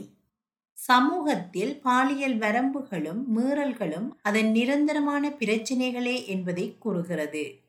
சமூகத்தில் முழு நிறைவான வாழ்க்கை வாழும் ஆண்கள் பெண்கள் என யாரும் இல்லை என்பதை அழகாக பதிவு செய்கிறது. சிக்கலானதும் வெளியே பேச முடியாததுமான பாலியல் விடயத்தை வக்கிரம் இல்லாமல் இக்கதை வெளிப்படுத்துகின்றமை இதன் சிறப்பு. அடிநிலை மக்களின் துன்ப துயரங்களை மனித நேயத்துடன் வெளிப்படுத்தியவர் தெனியான். மனிதத்தின் வீழ்ச்சியையும் பிறழ்வையும் தடுமாற்றத்தையும் அனுபவத்துடன் பார்த்தவர். ஏற்றத்தாழ்வான சமூக அமைப்பின் மீது அதிக குறைகளை கண்டவர் தெனியான். நெருக்கடி மிக்க போர்க்கால வாழ்விலும் ஏற்றத்தாழ்வினை மனிதர்கள் கைவிடவில்லை என்ற யதார்த்தத்தை இன்னுமா என்பது சித்தரிக்கின்றது. இதில் போர் நெருக்கடிகளுக்குள்ளும் சாதியத்தை தக்க வைத்திருக்கும் தேசியத்தை கேள்விக்குட்படுத்துகிறார். மனிதம் என்ற கதை வடமாராட்சி ஆபரேஷன் லிபரேஷன் என்ற போர் நடவடிக்கையின் பின்புலத்தில் எழுதப்பட்டது. மனிதர்களின் பொய்முகங்களை இனங்காட்டும் கதை இது. இன்னொன்று பூதம் என்ற கதை. ஐரோப்பிய நாடுகளுக்கு புலம்பெயர்ந்தவர்களது குடும்பங்களின் வாழ்வியல் மாற்றங்கள் அதன் விளைவுகளை நுட்பமாக பதிவு செய்கிற கதை இது. இத்தொகுப்பில் உள்ள உவப்பு, நான் ஆளப்பட வேண்டும் என்கிற கதைகள் தெனியானின் அபூர்வமான அழகுணர்ச்சியையும் ரசனையில் திளைக்கின்ற மனோபாவத்தையும் காட்டுபவை. உவப்பு காகங்களை பாத்திரங்களாக உருவகித்து போரின் கொடுமையால் மனித பிணங்கள் தெரு தெருவாய் மீந்து போன அவலத்தை மிகுந்த அழகியல் தன்மையோடு பதிவு செய்கிறது. குடும்ப உறவுகளின் பால் அன்பின் நிகழ்ச்சியில் உருகும் மனம் தெனியானுடையது. போர் நெருக்கடியிலும் வாழ்வின் அழகுகளில் பரவசம் கொண்டு உறவுகளின் இருப்பில் குதூகலம் கொள்ளும் அவரது மனதை நான் ஆளப்பட வேண்டும் என்ற கதை நேர்த்தியுடன் பதிவு செய்கிறது. தொகுப்பில் காலத்தால் சாகாதது என்கிற கதை சாதியத்தின் இயங்கு நிலை இந்துக்களின் சமயாச்சார வாழ்வுடன் இணைந்து பண்பாட்டின் முக்கிய கூறாக நிலைத்துள்ளமை பற்றி கூறுகிறது. சாதி தூய்மை சடங்காச்சாரங்களுடன் நிலை பெற்ற அவலத்தை பதிவு செய்கிறது. தெனியான் தனது சிறுகதைகளில் முரண்களை உருவாக்கி நல்ல அனுபவங்களை வாசகரிடத்தில் தொற்ற வைப்பதில் கைதேர்ந்தவர். அவை முன்முடிவுகளை கொண்டவை. எனினும் அவரது சிறுகதைகளில் அனுபவச் செறிவும் யதார்த்த பண்பும் செழுமை கொண்டிருக்கும். அவற்றில் எதை எப்படி யாருக்கு சொல்ல வருகிறேன் என்கிற தெளிவும் தீர்மானமும் இருக்கும். இறுதி வரை சலிப்பின்றி எழுதியவர். கால ஓட்டத்தில் தேங்கி விடாது புதியவற்றை உள்வாங்கி புத்துணர்வுடன் இலக்கிய வெளியில் இயங்கியவர். தனது படைப்புகளில் மொழி, வடிவம், உள்ளடக்கம், உத்தி என்பவற்றில் புதுமை செய்ய முனைந்து நின்ற படைப்பாளி தெனியான். தெனியானுக்கும் எனக்கும் இடையிலான உறவு பவித்திரமானது, ஆத்மார்த்தமானது. காலத்தின் மடியில் நிறைவேறாமல் தேங்கிய அவரது வேண்டுதல்கள் என்னுள் இன்னும் கனவாகவே எஞ்சி நிற்கின்றன. மனதுக்கு நெருக்கமாக இருந்தவரின் மரணத்திற்கு பின் இச்சிறிய பதிவினை அவரது நினைவுகளில் சமர்ப்பிக்க முடிந்தது ஓர் ஆறுதலை தருகிறது. இலங்கை முற்போக்கு எழுத்தாளர் சங்கத்தில் தெனியானின் வகிபாகம். எழுதியவர் லே. முருகபூபதி. வாசிப்பவர் குமணன் தம்பி. ஏழத்து நவீன தமிழ் இலக்கிய வளர்ச்சியில் தெனியான் மூன்றாவது தலைமுறையைச் சேர்ந்த படைப்பாளி. அவர் ஆயிரத்தி தொள்ளாயிரத்தி அறுபத்தி நாலில் இலக்கிய பிரவேசம் செய்கிறார். அதற்கு பத்தாண்டுகளுக்கு முன்னர் இலங்கை முற்போக்கு எழுத்தாளர் சங்கம் ஆயிரத்தி தொள்ளாயிரத்தி ஐம்பத்தி நான்காம் ஆண்டு கொழும்பில் உதயமாகிறது. இச்சங்கத்தில் இணைந்திருந்த டொமினிக் ஜீவா ஆயிரத்தி தொள்ளாயிரத்தி அறுபத்தி ஆறில் யாழ்ப்பாணத்தில் இருந்து மல்லிகை கலை இலக்கிய மாத இதழை ஆரம்பிக்கின்றார்.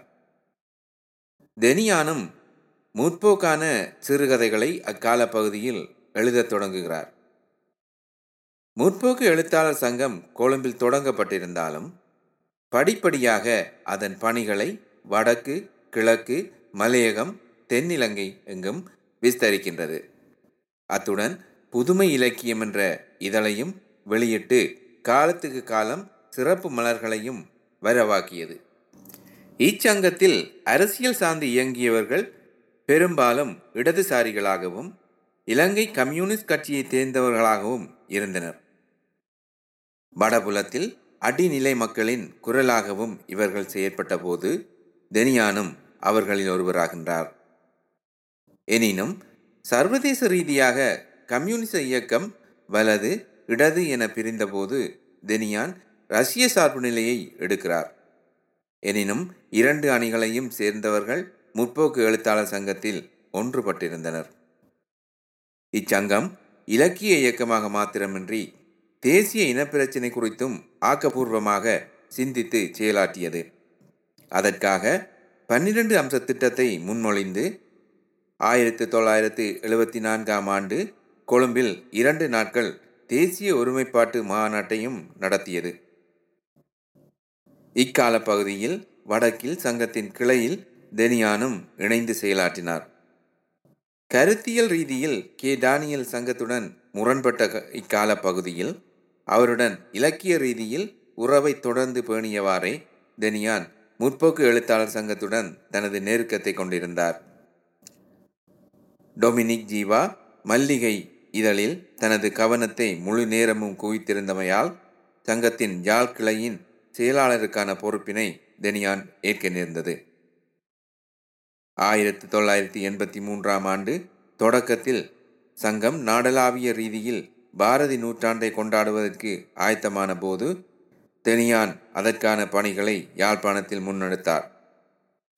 பாரதியியல் ஆய்வாளர்களான தோ மு சி ரகுநாதன், பேராசிரியர் எஸ் ராமகிருஷ்ணன், எழுத்தாளர் ராஜம் கிருஷ்ணன் ஆகியோர் தமிழகத்திலிருந்து சங்கத்தால் அழைக்கப்பட்டிருந்தனர். இவர்களின் வடமாகாண பயணங்களின் போது தெனியான் அங்கு சந்திப்புகள், பொதுக்கூட்டங்கள் முதலானவற்றை ஒழுங்கு செய்ததுடன் குறிப்பிட்ட நிகழ்வுகளுக்கு தேவைப்பட்ட நிதியையும் திரட்டி கொடுத்தார்.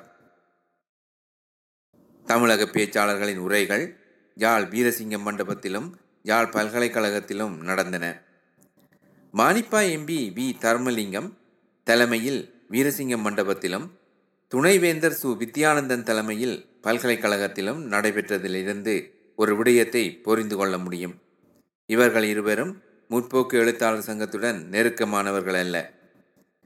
தமிழரசு கட்சியுடனும் தமிழர் கூட்டணியுடனும் அரசியல் ரீதியில் நெருக்கமானவர்கள். மாற்று கருத்துக்களுக்கு அப்பால் தெனியான் இவர்களுடன் ஆரோக்கியமான உறவை பேணியிருந்தவர். அதனாலும் இது சாத்தியமானது. தெனியானின் இந்த இயல்புகளை அவர் உடுப்பட்டி தொகுதியில் ராசலிங்கம் அவர்கள் கூட்டணியின் சார்பில் போட்டியிட்ட போது அவரது வெற்றிக்காக தேர்தல் மேடைகளில் பேசியதன் மூலம் காண்பித்துமிருந்தவர். சிறுபான்மை மக்கள் பிரதிநிதியின் குரல் நாடாளுமன்றில் ஒலிக்க வேண்டுமென்ற சிந்தனையை அன்று தெனியானிடம் கண்டோம். படைப்பாளி தனது படைப்பினை விட மேலோங்கியிருக்க வேண்டும் என்பார் மார்க்சிம் கார்கி. அவ்வாறு வாழ்ந்தவர் தெனியான்.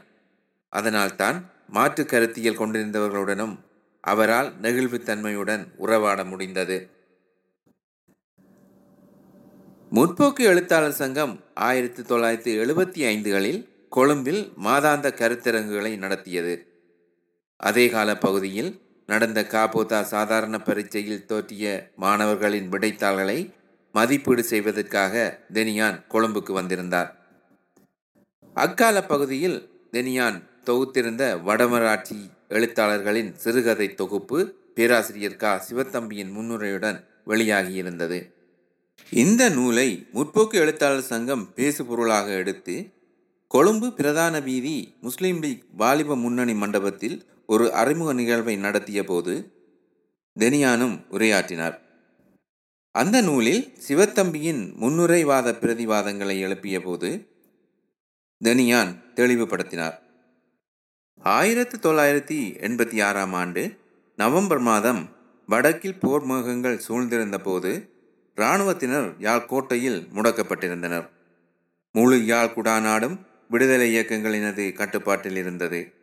அச்சமயம் நல்லூர் நாவலர் மண்டபத்தில் தேசிய இனப்பிரச்சினையில் முற்போக்கு எழுத்தாளர் சங்கத்தின் நிலைப்பாட்டினை விளக்கும் மாநாடு நடந்தது. அதன் பின்னணியிலும் தெனியானின் பங்களிப்பு முக்கியமானது. இம்மகாநாட்டில் கவிஞர்கள் புதுவை ரத்தினதுரை, சேரன், முருகையன் ஆகியோரும் கலந்து கொண்டனர்.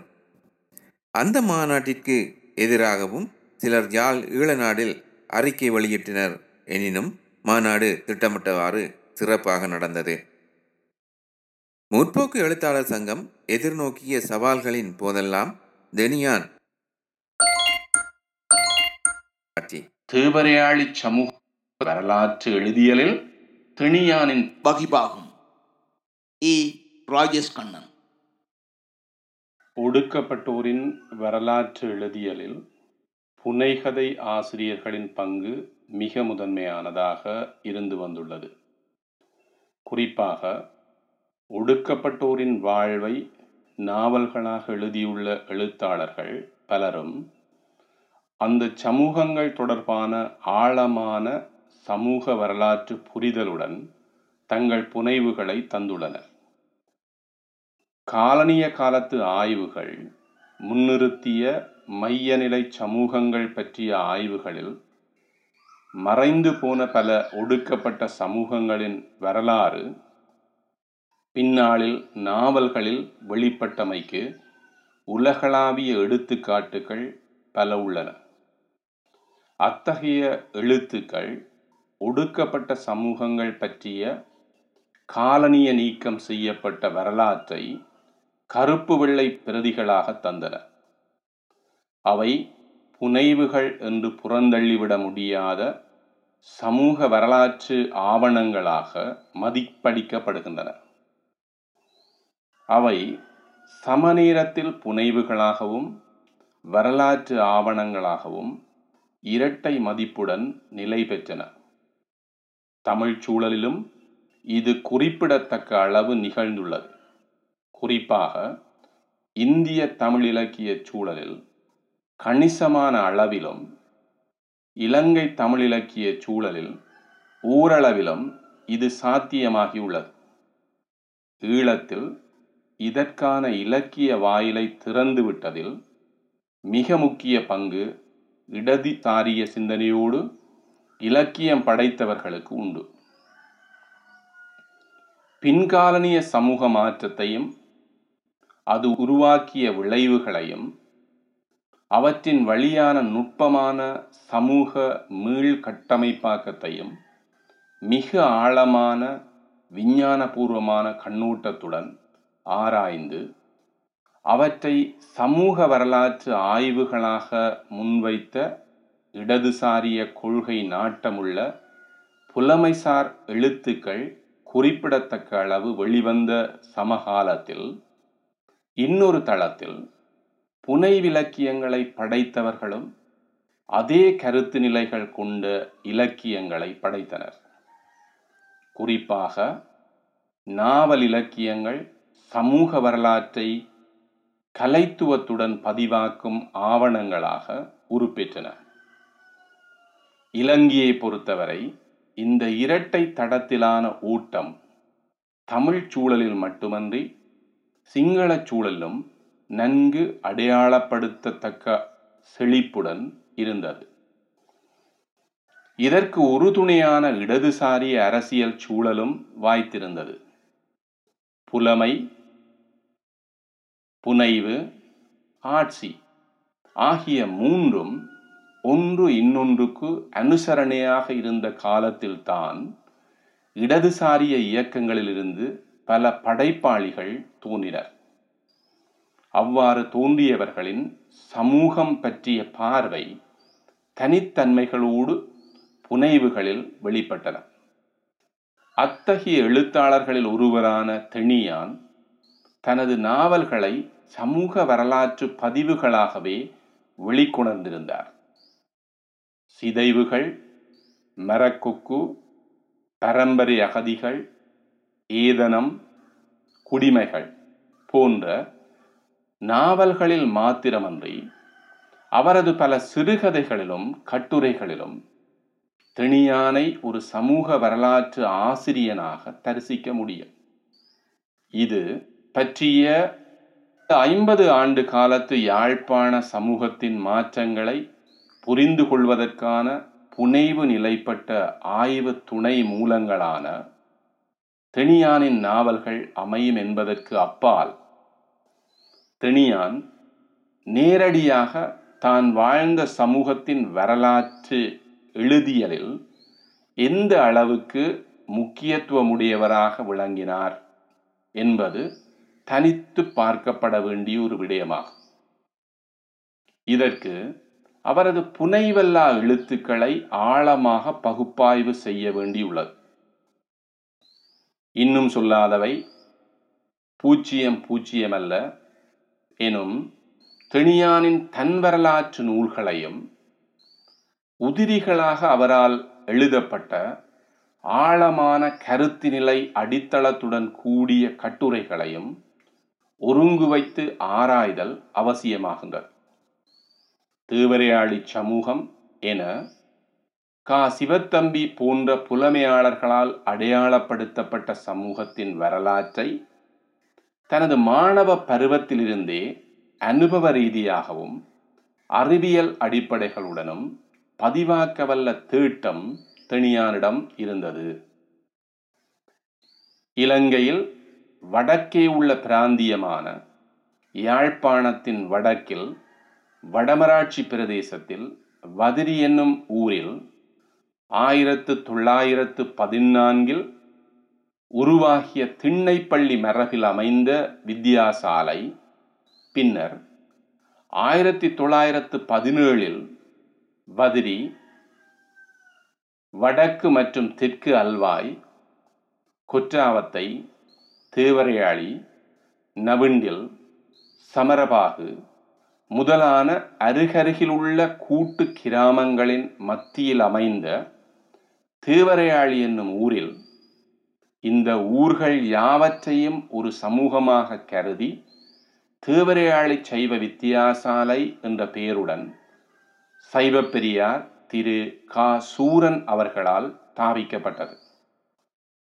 இன்று அந்த பாடசாலை தேவரையாளி இந்து கல்லூரி என்று அறிய கிடக்கின்றது. குறிப்பிட்ட ஊர்களில் வாழ்ந்து வரும் மக்கள் யாவரும் தொழில்சார் உறவில் தனித்துவமான வேறுபாடுகளை கொண்டவர்கள். எனினும் சாதி ரீதியாக ஒரே சமூகமாக அடையாளப்படுத்தப்பட்டவர்கள். குறிப்பிட்ட ஊர்களின் பிள்ளைகளும் அதற்கு அப்பாலுமுள்ள சாதி ரீதியான நெருக்கமுள்ள சமூகங்களிலிருந்து வந்த பிள்ளைகளும் அங்குதான் கற்று வந்தனர். அந்த ஊர்களில் சாதிய சமூக கட்டமைப்பில் ஏற்பட்டிருந்த அசைவியக்கத்துக்கு அந்த பாடசாலை பிரதான காரணமாகவும் களமாகவும் அமைந்தது. இதனால்தான் அந்த சமூகம் தேவரையாளி சமூகம் என்று அடையாளப்படுத்தப்பட்டது. தெணியான் அந்த பாடசாலையின் மாணவன், அந்த பாடசாலையின் ஆசிரியன், அந்த சமூகத்தின் பிரதிநிதி, அந்த சமூகத்திலிருந்து உருவான முன்னணி படைப்பாளர் எனும் அடிப்படைகளில் அந்த சமூகத்தின் தாரதம்மியங்களையும் ஆழ அகலங்களையும் பலம் பலவீனங்களையும் நுணுக்கமாக பகுத்தாய்ந்து பதிவாக்கும் வீரியம்மிக்க எழுத்தாளனாக இருந்து வந்துள்ளார்.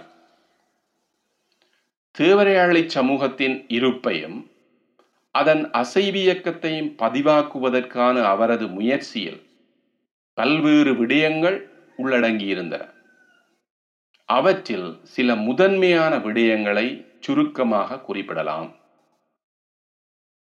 தேவரையாளி சைவ வித்தியாசாலையில் தெணியானின் ஆசிரியர்களாக அல்லது முன்னோடிகளாக இருந்தவர்களின் கருத்து நிலைகளின் சுவரல்களும் அவர்களின் கருத்து நிலைகள் தொடர்பான விமர்சன பார்வைகளும் தெணியானுக்கு தேவரையாளி சமூகத்தின் போக்குகளை நுணுக்கமாக ஆராய வழிவகுத்தது. கா. சூரன் அவர்களின் சுவட்டில் இயங்கிய அல்வையூர் கவிஞர் மு. செல்லையா, வதிரி சைவப்புலவர் சி. வல்லிபுரம், வட அல்வை க. முருகேசு வாத்தியார், வதிரி ஆமா செல்லத்துறை ஆசிரியர் முதலானவர்களிடம் கல்வி கற்றவர். தேவரையாளி சமூகத்தின் முன்னோடிகளான அவர்கள் அந்த சமூகத்தின் கற்ற முன்னோடிகளாக உருவெடுப்பதில் எதிர்கொண்ட சவால்களை மாணவனாக உடனிருந்து அறிந்து பதிவாக்கும் தெளிவு தனியாரிடம் இருந்தது. குறித்த ஆசிரியர்கள் கடைபிடித்த காந்திய கொள்கை, சைவ பாரம்பரியம் என்பவற்றின் காலகட்ட பொருத்தம் மிக்க வழிமுறைகளின் தேவைகளை உணர்ந்த நிலையிலும் பின்னாளில் அவர்கள் பின்பற்றிய கொள்கைகளை விமர்சிக்கவும் தலைப்பட்டவர். அந்த விமர்சனங்களை தனது எழுத்துக்களிலும் பேச்சுக்களிலும் பதிவாக்கி இருந்தார். ஒடுக்கப்பட்ட மக்களது விடுதலைக்கான வழிமுறையாக காந்தியம் அமைந்துவிட முடியாது என்பதை தான் சார்ந்த மார்க்சிய கருத்து நிலையை மையப்படுத்தி விளக்கியிருந்தார். இதனால் தேவரையாளி சமூகத்தில் எழுச்சி பெற்றிருந்த காந்தியம், தேசியவாதம், இடதுசாரியம் ஆகிய கொள்கைகளுக்கும் அந்த சமூகத்தின் விடுதலைக்குமான தொடர்பினை அவற்றுக்கிடையிலான முரண்நகைகளுடன் ஆழமாக விவாதித்தவராக விளங்கியிருந்தார். தேவரையாளி சமூகத்தின் கல்வி கற்ற முதல் சந்ததியைச் சேர்ந்தவர்களான காந்தியவாதிகளிடம் கற்ற மாணவரான தெனியான் சமூக விடுதலைக்கான போராட்டத்தின் ஆரம்பம் அந்த ஆசிரியர்களிடம் இருந்துதான் உருவானது என்பதை அழுத்தமாக உரைத்திருந்தார். எனினும் அவர்கள் ஆலய நுழைவு போராட்டங்களில் கம்யூனிஸ்டுகளின் தலையீட்டை நிராகரித்திருந்ததை சுட்டிக்காட்டியிருந்தார். குறிப்பாக மாவிட்டபுரம் கந்தசாமி கோயில் நுழைவு போராட்டத்துக்கு முன்பே தேவரையாளி சமூகத்தின் ஆசிரிய முன்னோடிகளால் ஆயிரத்தி தொள்ளாயிரத்தி ஐம்பத்தாறாம் ஆண்டில் பரந்த நோக்கில் முன்னெடுக்கப்பட்ட ஆலய நுழைவு முன்னெடுப்புகள் வெற்றிகரமாக நிகழ்ந்ததை குறிப்பிடுகின்றார். இதன் மூலம் ஒடுக்கப்பட்ட சமூகத்தின் விடுதலைக்கான வழிமுறைகள் தொடர்பில் தேவரையாளி சமூகத்தில் நிலவிய இரட்டை போக்குகளை விமர்சன பாங்கில் விளக்கியிருந்தார். தேவரையாளி சமூகத்தின் அசைவியக்கத்தில் கல்வி மற்றும் சமயத்தின் வகிபாகம் தொடர்பாக தெனியான் ஆழ்ந்த தரிசனங்களை கொண்டிருந்தார். தேவரையாளி சைவ வித்யாசாலையின் உருவாக்கமும் சமூக அசைவியக்கத்தில் அதன் பங்கும் தொடர்பில் நீண்ட காலத்து வரலாற்று பதிவுகளை தெனியான் தனது எழுத்துக்களில் கொண்டு வந்துள்ளார். குறிப்பாக ஒடுக்கப்பட்ட மக்களின் ஏக தலைவன் எம். சி., சமூக ஜனநாயக மறுமலர்ச்சி தந்தை, தேவரையாளி சமூகமும் ஆசிரியர் க. முருகேசு அவர்களும் போன்ற இன்னும் பல கட்டுரைகள் மூலமும் தேவரையாளி சமூகம் தொடர்பான முதன்மையான வரலாற்று பதிவுகளை தந்துள்ளார். மேற்குறித்த விடயங்கள் விரிவஞ்சி சுருக்கமாக குறிப்பிடப்பட்டாலும் அவை புனைகதை ஆசிரியனாகவும் சமூக வரலாற்று ஆசிரியனாகவும் தெனியானை இனங்கண்டு கொள்வதற்கான அடிப்படைகளை தருகின்றன. பெருந்தளத்தில் யாழ்ப்பாண சமூக வரலாற்றை நோக்குபவர்களுக்கு அவரது நாவல்கள் எந்தளவுக்கு ஆதாரங்களாக அமைகின்றனவோ அந்த அளவுக்கு அவரது புனைவு சாரா எழுத்துக்கள் பல தேவரையாளி சமூக வரலாற்றை நோக்க முனைபவர்களுக்கு ஆதாரங்களாக அமைகின்றன. இதனால் தேவரையாளி சமூகத்தின் வரலாற்று எழுதியலில் தெனியானின் பங்கை தவிர்த்துவிட்டு அதன் முழுமையை அடைய முடியாது எனலாம். நன்றி. விடை பெற்றது. இலக்கிய உலகின் பேராளுமை. எழுத்துருவாக்கம் சிவஞானம் ஸ்ரீதரன். குரல் வடிவம் கு. பிரபு.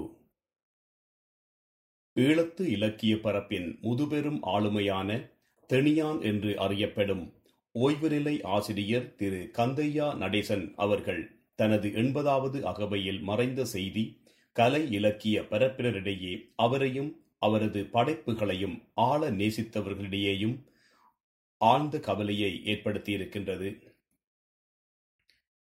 யாழ் வடமராட்சி பொலிகண்டி பிரதேசத்தின் தெனி எனும் சிற்றூரை பூர்வீகமாகவும் வாழ்விடமாகவும் கொண்டிருந்த இவர் ஆயிரத்தி தொள்ளாயிரத்தி அறுபத்தி நாலில் விவேகி என்னும் சிற்றிதழில் வெளியான பிணைப்பு சிறுகதை மூலம் தனது எழுத்துலக பிரவேசத்தை ஆரம்பிக்கும் போது தெனி எனும் தன் ஊரின் அடையாளத்தை தெனியான் எனும் தனக்கான அடையாளமாக்கியிருந்தார். ஆனால் ஓரிரு ஆண்டுகளிலேயே அந்த ஊரின் அடையாளமாக தானே மாறி பின்வந்த நாட்களில் பறந்து விரிந்த தமிழ் இலக்கிய பரப்பின் ஒரு தனித்த அடையாளமாக தவிர்க்க முடியாத ஆளுமையாக மாறிப்போயிருந்தார். அக்கால யாழ்ப்பாண சமூகத்தோடு பின்னி பிணைந்திருந்த சாதிய ஒடுக்குமுறைக்கும் வர்க்க முரண்பாடுகளுக்கும் எதிரான முற்போக்கு எழுத்தாளர்களாக யாழ்ப்பாணத்திலிருந்தே முகழ்ப்பு பெற்ற கே. டேனியல், பேராசிரியர் கா. சிவத்தம்பி, மல்லிகை ஆசிரியர் டொமினிக் ஜீவா உள்ளிட்ட முற்போக்கு எழுத்தாளர்கள் வரிசையில் ஈழத்து முற்போக்கு இலக்கியத்தின் செல்நெறி வெளிப்பாடுகளை மையப்படுத்தி யாழ்ப்பாண சமூகத்தின் வெவ்வேறுபட்ட உணர்திறன்களை, வாழ்வியல் போக்குகளை அடையாளம் காட்டுவனவாக அமைந்திருந்த இவரது படைப்புகள் பெரும்பாலும் சாதியத்தின் பிடிக்குள்ளான மனித வாழ்வின் அழுத்தங்களாலும் துடிப்புகளாலும் போராட்டங்களாலும் கட்டமைக்கப்பட்டிருந்தமையே அவை அடித்தட்டு மக்களையும் சென்றடைய காரணம். வெறுமனே ஒரு கலை இலக்கிய படைப்பாளியாக அல்லாமல் மானிட விடுதலை நோக்கிய சமூக ஒன்றிணைவின் குரலாக அரை நூற்றாண்டுக்கு மேலான தனது இலக்கிய பணியை அவர் ஆற்றி சென்றிருந்தார். இலங்கை அரசின் மதிப்புறு உயர் விருதான சாகித்ய ரத்னா மற்றும் கலாபூஷணம் உள்ளிட்ட பல விருதுகளை தனதாக்கிக் கொண்ட தெனியான் நூற்றி ஐம்பதுக்கு மேற்பட்ட சிறுகதைகள், முப்பதுக்கு அதிகமான கவிதைகள், பதினான்கு நாவல்கள், குறுநாவல்கள், ஐந்து வானொலி நாடகங்கள் என்பனவற்றோடு நூற்றுக்கணக்கான கட்டுரைகள் மற்றும் விமர்சனங்களை படைத்தளித்ததனோடு ஈழத்து கலை இலக்கிய பரப்பில் என்றைக்கும் நீங்கா இடம் பிடித்துள்ளமை ஒரு படைப்பாளியாக அவரது படைப்புகளுக்கு கிட்டியிருக்கின்ற வெகுமதியும் அங்கீகாரமுமே. இருந்தபோதும் ஈழத்து இலக்கிய வெளிக்கு அப்பால் தமிழக வாசகர்களையும் தனது படைப்புகளால் கவர்ந்தெழுத்த தெனியானுக்கும் அவரது படைப்புகளுக்கும் இலங்கையில் சரியான அங்கீகாரம் வழங்கப்படவில்லையோ என்ற ஆதங்கமும் எம் நெஞ்சை நெருடாமல் இல்லை. ஆனால் கலாநிதி அல்லப்பிட்டி திருநாவுக்கரசு அவர்கள் தனது முனைவர் பட்டப்படிப்பிற்காக ஈழத்து இலக்கிய முன்னோடியான டேனியலின் படைப்புகளை முழுமையாக ஆய்வு செய்ததைப் போன்று இனிவரும் காலங்களில் தெனியானின் படைப்புகளும் ஆய்வுக்கு உட்படுத்தப்படுவதன் மூலம் அவரும் அவரது படைப்புகளும் இப்போதிருப்பதைக் காட்டிலும் இன்னும் அதிகமாக ஆராதிக்கப்படும் என்ற ஆழ்மன நம்பிக்கையோடு அன்னாரது ஆத்மா அமைதி பெற பிரார்த்திக்கும் அதேவேளை இப்பேரிழப்பால் பரிதவித்து நிற்கும் அவர் தம் குடும்பத்தினருக்கும் இலக்கிய உறவுகளுக்கும் என் அனுதாபங்களை பகிர்ந்து கொள்கின்றேன். நன்றி. மரக்கொக்கும் நில மேலாண்மை சமூகத்தின் சரிவு. மாதவி சிவலீலன். நில உடைமை, பொருளாதாரம் என்பன சார்ந்த அதிகாரத்தின் சிதைவு சாதிய திமிரையை தளம்ப வைக்கின்றது என்பதனை மையப்படுத்தியதே எழுத்தாளர் தெனியான் அவர்களது மரக்கொக்கு நாவலாகும். ஈழத்து தமிழ் மக்களின் வாழ்வியலை நிலம் சார்ந்து, அவர்களது சமூக பாகுபாடுகள் சார்ந்து எழுதிய முக்கிய எழுத்தாளர்களில் ஒருவராக இவரை கொள்ளலாம்.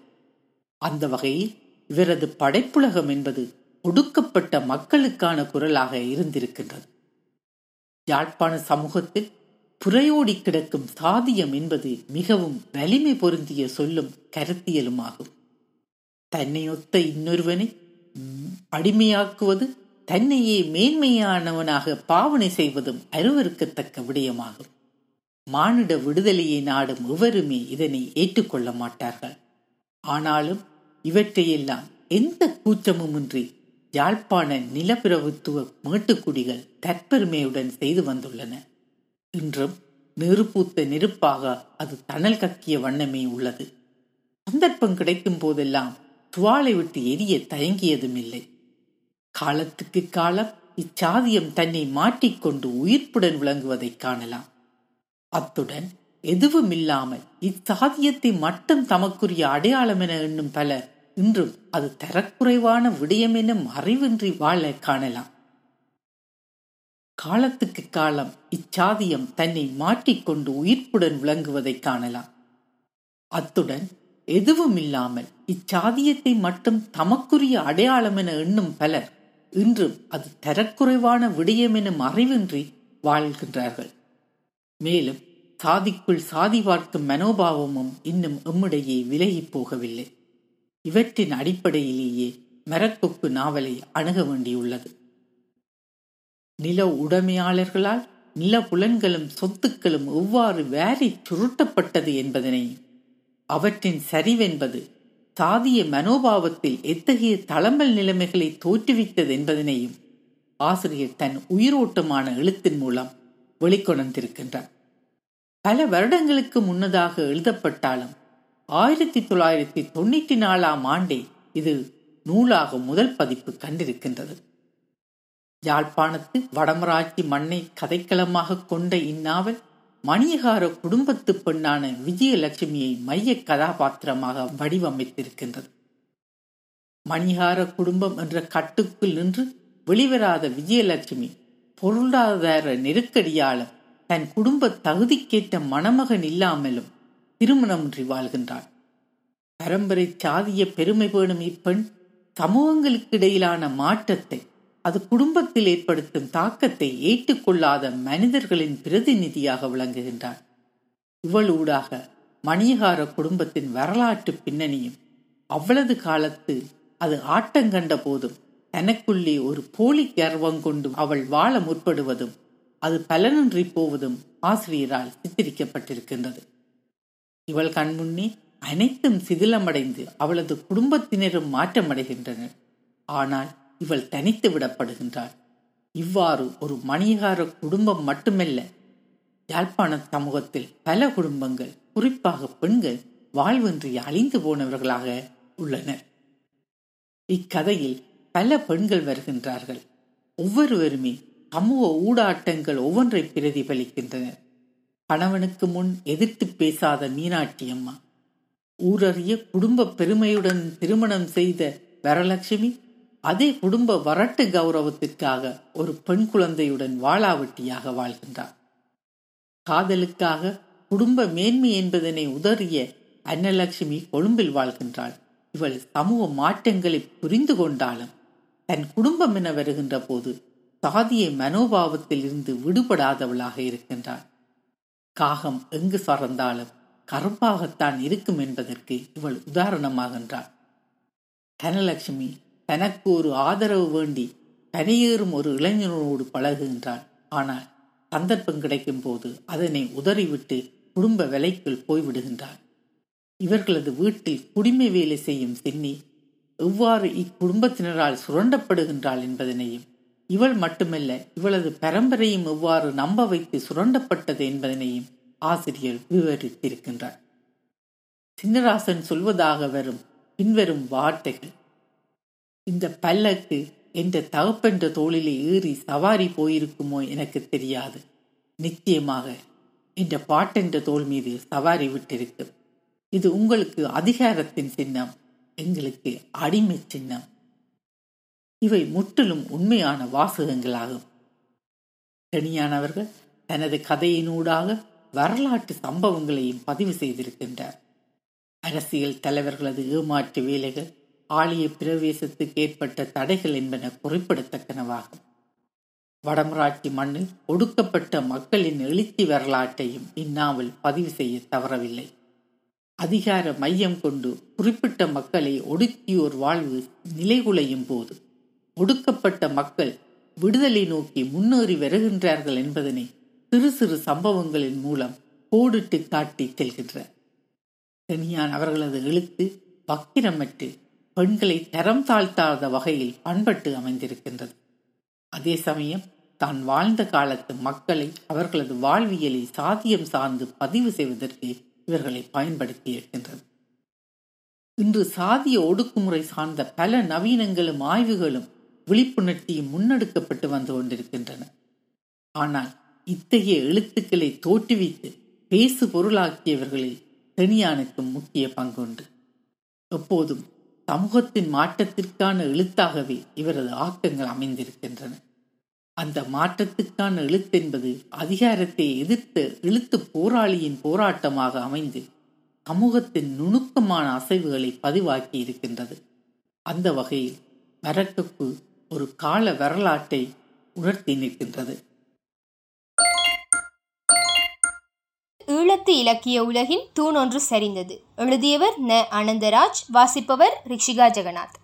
மூத்த எழுத்தாளர் தனியான் மே இருபத்தி இரண்டு இரண்டாயிரத்தி இருபத்தி இரண்டு ஞாயிற்றுக்கிழமை அன்று காலமானார்.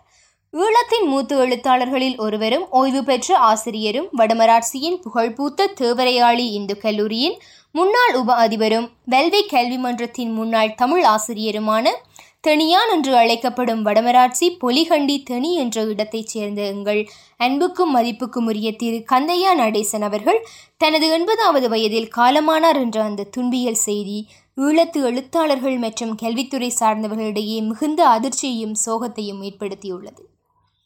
தமிழ் இலக்கிய துறையில் அவரது சாதனைகளை கௌரவிக்கும் வகையில் கலாசார அலுவல்கள் அமைச்சினால் கலாபூசணம், சாகித்ய இரத்தினா போன்ற பல்வேறு விருதுகளையும் அவரது நூல்கள் பலவற்றிற்கு சிறந்த நூல்களுக்காக வழங்கப்படும் சாகித்ய இலக்கிய விருது என்ற உயர் விருதுகளை பல தடவைகளும் பெற்றுக்கொண்டமை குறிப்பிடத்தக்கது.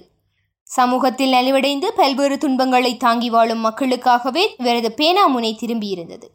அது சாதிய ஒடுக்குமுறைகள் மற்றும் வர்க்க முரண்பாடுகளுக்குள்ளாகி திசை தெரியாது தத்தளித்து கொண்டிருந்த ஒரு சமூகத்தின் குரலாக ஒலித்தது. அவர்களுக்கான ஒரு நம்பிக்கை ஒளியாக திகழ்ந்த தனியானின் எழுத்துக்கள் கூர் ஆயுதங்களாக பிற்போக்குவாதிகளை தாக்கியதால் அவரது எழுத்தை கண்டு அஞ்சியவர்கள் அவரின் முன்னால் வாயை திறக்க முடியாது இருந்ததை பார்த்திருக்கிறோம்.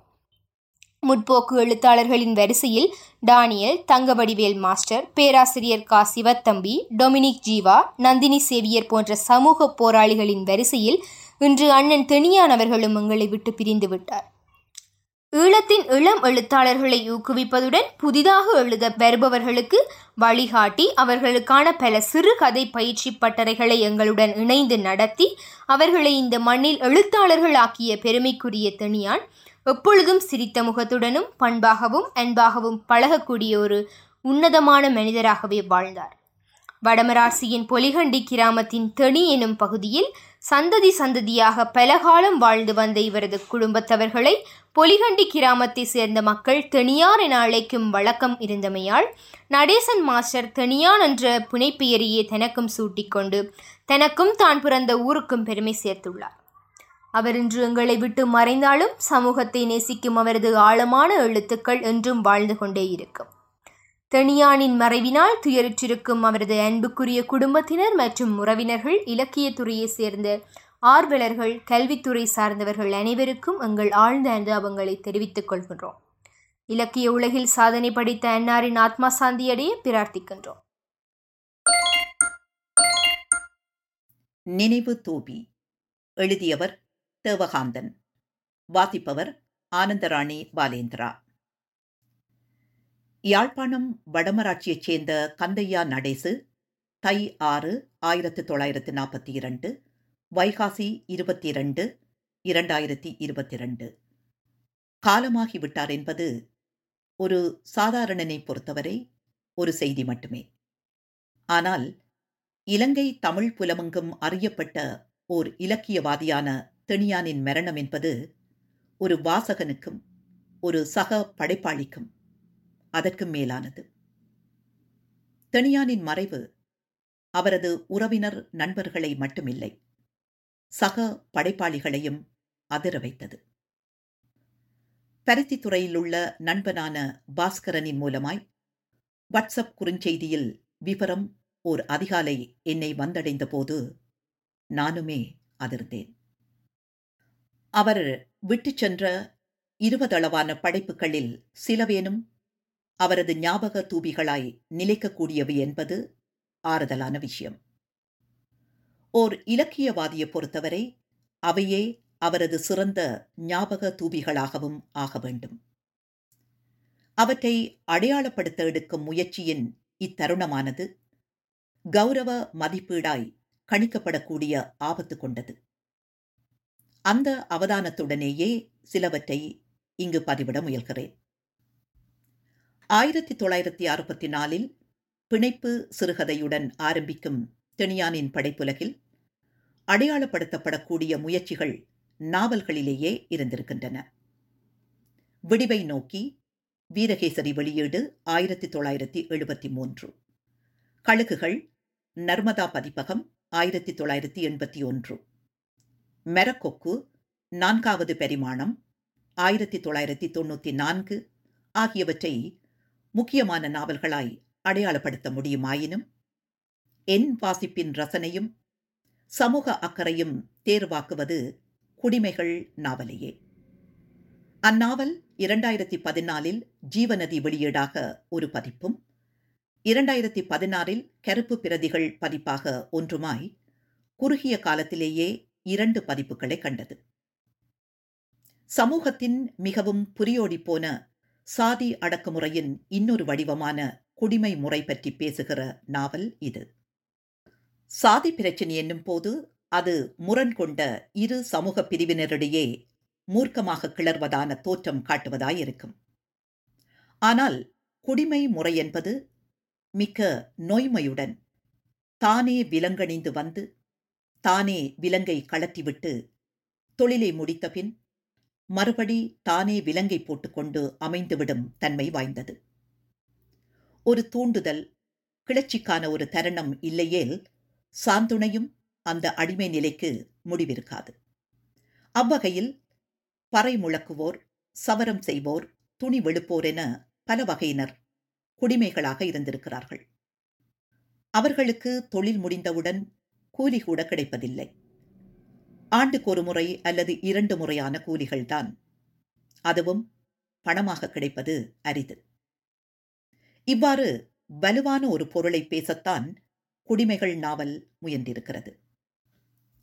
ஆரம்பகால இந்திய தலித் நாவல்களான லட்சுமண் மானேவின் உபாரா, லட்சுமண் கெய்க்வாடின் உச்சாலியா, கிஷோர் சாந்தாபாய் காலேவின் குலாத்தி ஆகிய நாவல்கள் பேசிய பொருட்தீவிரம் இதனிலும் இருந்திருந்தது. ஆனால் நாவல் அந்தளவு கட்டுமான மொழி நடைவன்மைகள் கொண்டிருந்ததாக சொல்ல முடியாவிடனும் தமிழின் சிறந்த தலித் இலக்கிய நாவல்களில் ஒன்றாக குடிமைகளை கொள்ள முடியும். இலங்கை தமிழிலும் சேனா கணேசலிங்கனின் நீண்ட பயணம், டேனியலின் காணல், தண்ணீர் போன்ற நாவல்களுக்கு இணையாக இது நீக்கக்கூடியதே. தெனியானின் சற்றொப்ப ஐம்பது வருஷ கால இலக்கிய முயற்சி இலங்கையில் சரி, பிற தமிழ் புலங்களில் சரி பெரிதாக கண்டுகொள்ளப்படவில்லை என்பது புதிர். மரக்கொக்கு ஒரு குறு நாவலளவு தேங்கி போனதென்றாலும் அது சொற்செட்டுடன் விரித்த களம் சிறப்பு. அதை ஓரளவு விஞ்சியதாய் குடிமைகள் படைப்பாகியிருக்கிறதென்பது மெய். எடுத்துக்கொண்ட பொருளினை தெளிவுடன் பதிவு செய்ய முந்திய நாவல்களில் கையாளாத ஒரு நடையை படைப்பாளி இந்நாவலில் தேர்ந்தெடுத்திருப்பதாகவே தெரிகிறது. அதேவேளை தனது கருதுகோளுக்கு மாறின்றி அதுவரை பயில்வில் இருக்கும் யதார்த்த இலக்கிய முறைமையிலும் பரிச்சாத்தமான ஒரு தலையீட்டினை அவர் இந்த நாவலில் செய்திருக்கிறார் என்று எண்ண முடியும். கடந்த ஆண்டு காலச்சுவடு பதிப்பாக வெளிவந்த இலங்கை தமிழ் நாவல் இலக்கியம் என்ற எனது நூலில் புலத்தின் படைப்புகள் என்ற அதிகாரத்தில் தேர்வாகிய சில நாவல்களுடன் குடிமகள் நாவலையும் குறிப்பிட்டிருக்கிறேன். இதே காரணங்களுக்காகவே முத்தன் என்கிற சவரத் தொழிலாளியின் தம்பி மணியன் பதுளைக்கு சலூன் ஒன்றிலே வேலை செய்ய புறப்படுவதிலிருந்து தொடங்கும் நாவல் இரண்டு உடன்பிறப்புகளை சாதி வரிக்கு பறிகொடுப்பதோடு தனது சவரக்கடையை முதலிலும் தனது வீட்டை பின்னாலும் இழந்து போகின்ற முத்தன் தனது மனைவி வள்ளிக்கொடியுடன் குடிமை முறையை ஊரிலே செய்ய மறுத்து தனக்கு வீடுமில்லை ஊருமில்லை என்பது போல் கொழும்புக்கு புகைவண்டி ஏறுவதுடன் நிறைவடைகிறது. ஒரு குடும்பத்தின் உணர்வு மயமான கதைதான் இது. எனினும் சொல்லப்படுவது ஒரு கிராமத்தின் கதையாகவும் விரிகிறது. கிராமத்தின் கதையாகவன்றி பிரதேசத்தினது சமூக ஏற்றத்தாழ்வுகளின் வரலாறாகவும் நாவல் பதிவாகி போவது முக்கியம். சமூக வரலாற்றை பதிவு செய்த இலக்கியமாய் இறுமாந்து நிற்கும் குடிமைகள் தெனியானின் பேரை காலத்துக்கும் சொல்லிக் கொண்டிருக்கும் என நம்பலாம். நன்றி.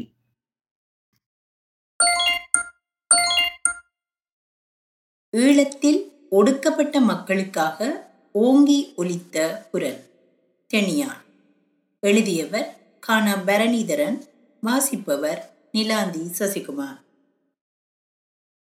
எனது மூன்று வயது முதல் இன்று வரை முப்பத்தைந்து வருட காலம் தெனியான் சேருக்கு செல்லப்பிள்ளை நான். கேட்கும் அனைவருக்கும் என்னுடைய பேரன் என்றுதான் சொல்லுவார். ஜீவநதி சஞ்சிகை ஆரம்பிக்க போகிறோம், அதற்கு பிரதம ஆலோசகராக இருக்க வேண்டும் என நான் கேட்க போனதோடு எங்கள் இலக்கிய உறவு ஆரம்பித்தது. குறைந்தது வாரத்துக்கு இரண்டு தடவையாவது சந்தித்து பேசிக்கொள்வோம். ரெண்டாயிரத்தி ஏழு ஜீவநதி ஆரம்பித்த காலம் முதல் ரெண்டாயிரத்தி பத்தொன்பது வரையில் ஒரு கிழமைக்கு இரண்டு தடவை, குறைந்தது இரண்டு மணித்தியாலமாவது இருவரும் பேசிக்கொள்வோம். ஆனால் குடும்பம் பெரிதாக, நேர நெருக்கடிகளால் வாரம் இரண்டு தடவை சந்தித்த நாங்கள் மாதம் ஒரு தடவை சந்தித்து கொண்டோம். அதற்கு இடையில், அப்போ என்னடா செய்கிறாய்? வீட்டை ஒருக்க வந்துட்டு போடா.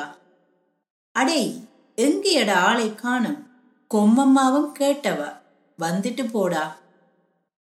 அப்பன், என்ன செய்கிறாய்? ஐயா, என்னடா செய்கிறாய்? ஒரு மாதத்துக்கு ஒரு தடவை பார்க்காவிட்டாலும் தொலைபேசியிலிருந்து அழைப்பு வரும்.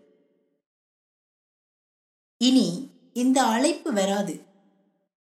எனது தொலைபேசியில் அந்த கம்பீரமான குரல் கேட்காது.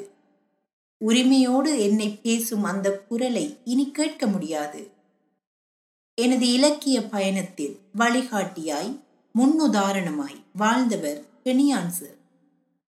தெனியான் சார் எனது அறுபதுக்கு மேற்பட்ட கூட்டங்களுக்கு தலைமை தாங்கியவர். தெனியான் இருக்கிற மேடைகளில் ஜீவநதி மீதோ பரணி மீதோ யாரும் சொறிய முடியாதிருந்தது.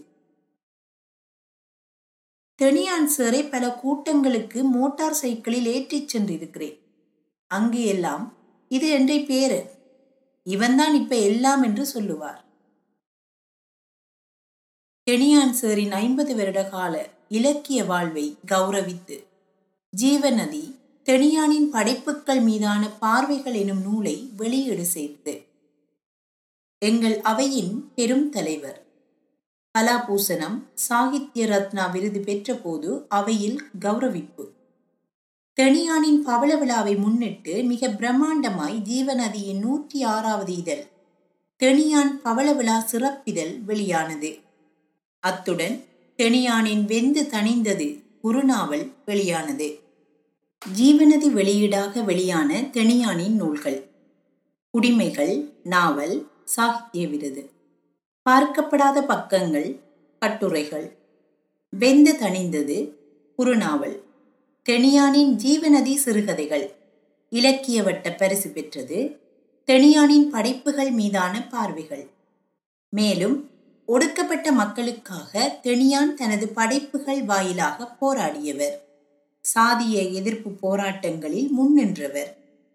மாலி சந்தி பிள்ளையார் கோயில், புலிகண்டி கந்தவன கோவில், வேவிலந்தை முத்துமாரி அம்மன் ஆலய பிரவேசம் போன்ற கோயில் பிரவேசங்களில் முன்னின்றவர்.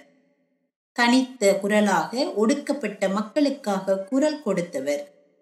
ஆரம்பம் முதல் இறுதி வரை சாதியத்துக்கு எதிரான குரலை எந்த தயக்கமும் தளம்பலும் இன்றி கொடுத்தவர். தெனியான் இல்லாத வடமாராட்சியின் கூட்டங்கள் சுவையில்லாதவை.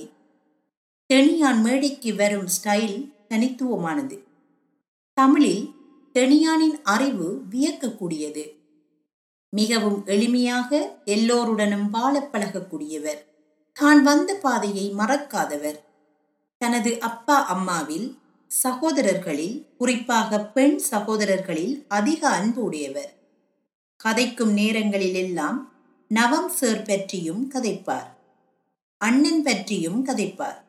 அவரது பாசத்தை கண்டு வியந்திருக்கிறேன். சாரின் உடை மிக நேர்த்தியாக இருக்கும், சிம்பிளாக நீட்டாக இருக்கும். ஆறடி உயரமான மனிதர் சும்மா மேடைக்கு வந்தாலே மேடை அழகு பெறும். சாரின் இலக்கிய முயற்சிகளுக்கு எந்த இடையூறும் வராதவாறு அம்மம்மா குடும்பத்தை பார்த்து கொண்டதையும் குறிப்பிட வேண்டும். எழுத்தாளர்களோடு கோட்பாடுகள், இசங்களுக்கு அப்பால் மனித நேயத்துடன் பழகியவர். எமது சமூகத்தின் ஆலமரம், வடமராட்சி மண்ணின் இலக்கிய இமயம். இலக்கியக்காரனுக்கு கிடைக்க வேண்டிய அனைத்து விருதையும் பெற்றவர். எமது சமூகத்தின் பெரும் சொத்து தெனியான் சார் அவர்கள். எழுத்தாளர்கள் மத்தியில் ஈழத்தில் தெனியான் என்ற பெயரை அறியாதவர்கள் கிடையாது. எங்கடை பிரதேசத்துக்கு தெனியான் சார் அவர்களால் என்றும் பெருமைதான் கிடைத்தது. சாதிய ஒடுக்குமுறை சார்ந்த எத்தனை அனுபவங்களை என்னுடன் பகிர்ந்தவர். அந்த விடயங்களை பார்த்து கொதித்த போது எல்லாம் கொஞ்சம் பொறுமையாக இரு என்பார். பதினைந்து ஆண்டுகளாக எல்லோரையும் விட என்னுடன் இலக்கிய உலகில் மிக நெருக்கமாக இருந்துள்ள தெனியான் சார் இனி இல்லை. ஆனால் அவரது நூல்களும் செயல்பாடுகளும் அவரை அழிய விடாது. சாரிடமிருந்து பெற்ற அனுபவங்கள் அளவிடப்பட முடியாதவை. எந்த இடத்திலும் என்னை விட்டு கொடுக்காதவர். என்ன சொல்லி நான் ஆறுதல் அடைவது? நன்றி.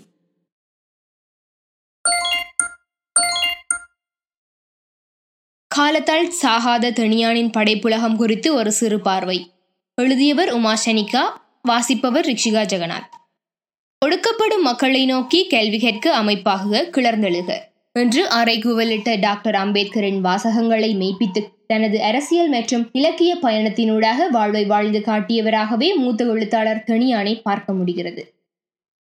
தெனியான் அவர்களின் படைப்புலகத்தின் சமூக நோக்கானது பேதங்களற்ற மானிட சமுதாயத்தை வலியுறுத்துவதாகவும், முக்கியமாக யாழ்ப்பாண சமூகத்தில் புரையோடி இன்னும் மாறாதும் மறையாதும் காணப்படும் சாதிய கொடுமைகளையும் ஆதிக்க சாதிய மனநிலைகளையும் அதனூடாக செயற்படும் நுண்ணரசியலையும் அப்பட்டமாக தோலுரித்து காட்டுபவையாகவும் அமைகின்றது.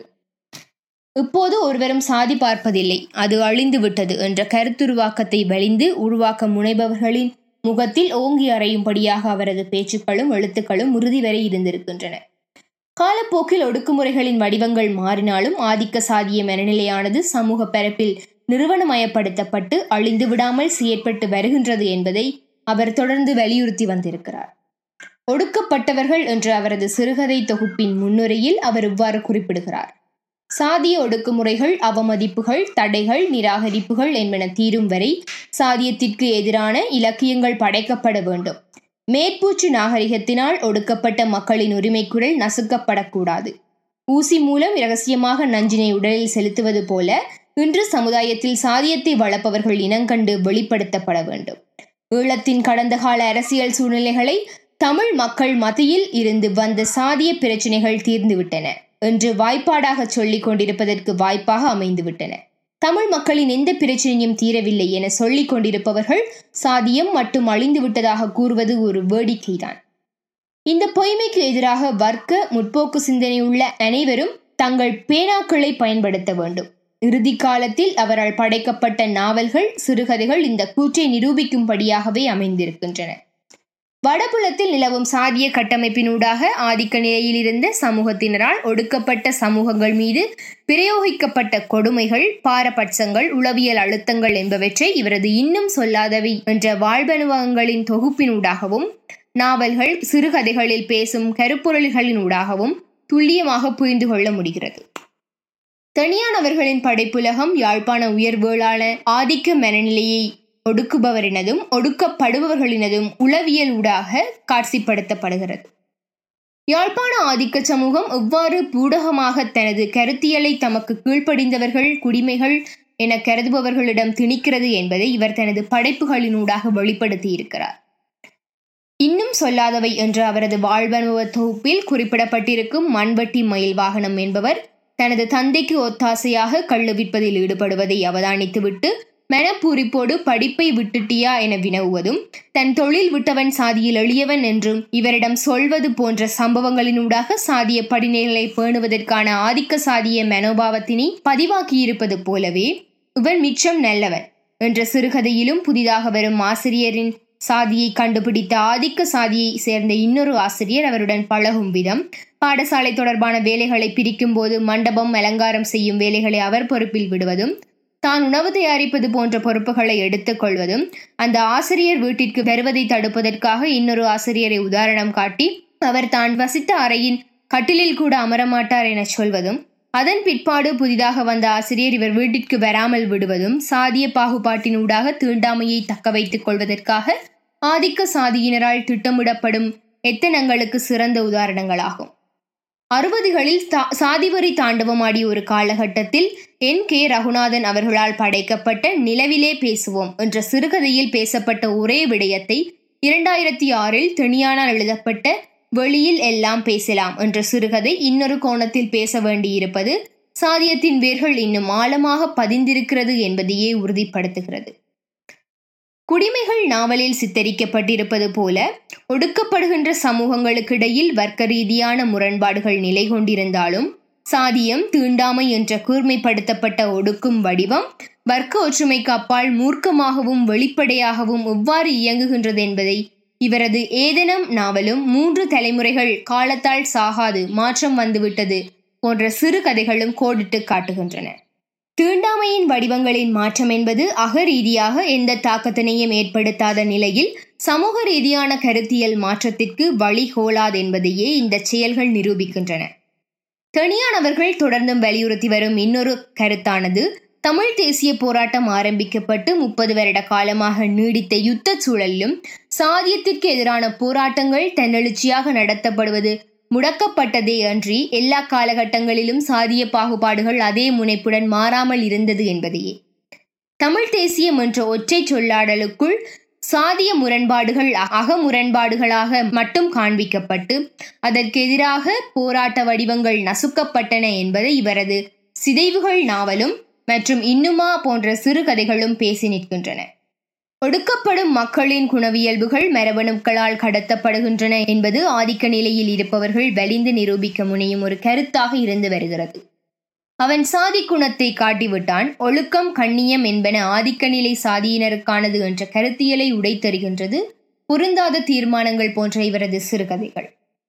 மனிதாபிமானமிக்கு ஒரு சமூகத்தை உருவாக்குவதற்காக களையப்பட வேண்டிய அடிப்படை காரணிகளான சாதிய, வர்க்க, இன, பால்நிலை ரீதியான ஒடுக்குமுறைகளை இனங்கண்டு அதற்கான நடைமுறை சார்ந்த கோட்பாட்டு ரீதியான செயல் வடிவங்களினூடாக அமைப்பாதலின் அவசியம் இவரது படைப்புகளின் அடிநாதமாக அமைகின்றது என்பதை மறப்பதற்கில்லை. சாதியத்திற்கு எதிரான சமூக பொது கருத்தியலை உருவாக்குவதற்காக ஆதிக்கப்படி நிலையில் இருப்பவர்களின் இயல்பான மனமாற்றம் மட்டும் தான் தீர்வாக அமையும் என்பதை மறுதளித்து ஒடுக்கப்படுகின்ற மக்களின் வெளிப்படையான எதிர்ப்பியக்கமும் அவசியம் என்பதே தெனியான் அவர்கள் தனது பேனாமுனையால் எழுதி சென்ற செய்தியாகும்.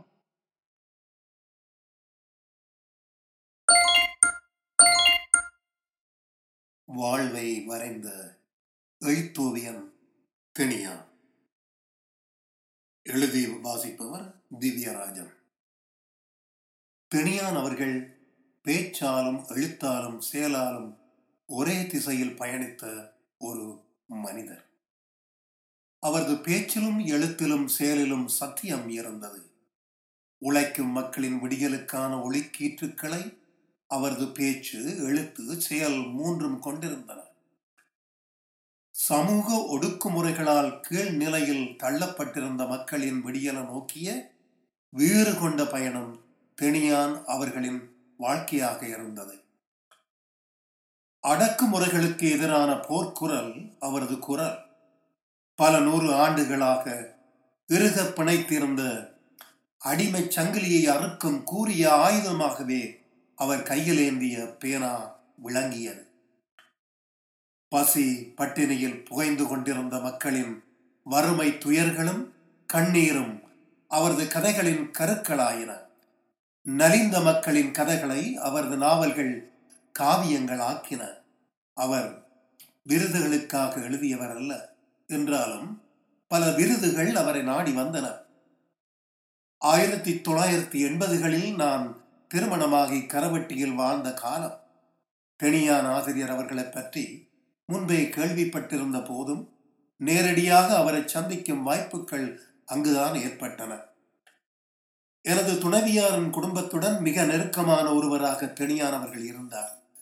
அக்காலத்தில் எனது துணைவியாரின் அக்கா சிவம் நாகமுத்து அவர்களும் பெணியான் ஆசிரியர் அவர்களும் கரவட்டி ஸ்ரீ நாரதா வித்தியாசாலையில் ஒன்றாக கற்பித்து வந்தனர். திரு நாகமுத்து அவர்களும் பெணியான் அவர்களும் கம்யூனிஸ்ட் கட்சியின் வடபகுதி கிளையில் கரவட்டி பிரதேசத்தில் ஒன்றாக இயங்கி வந்தனர்.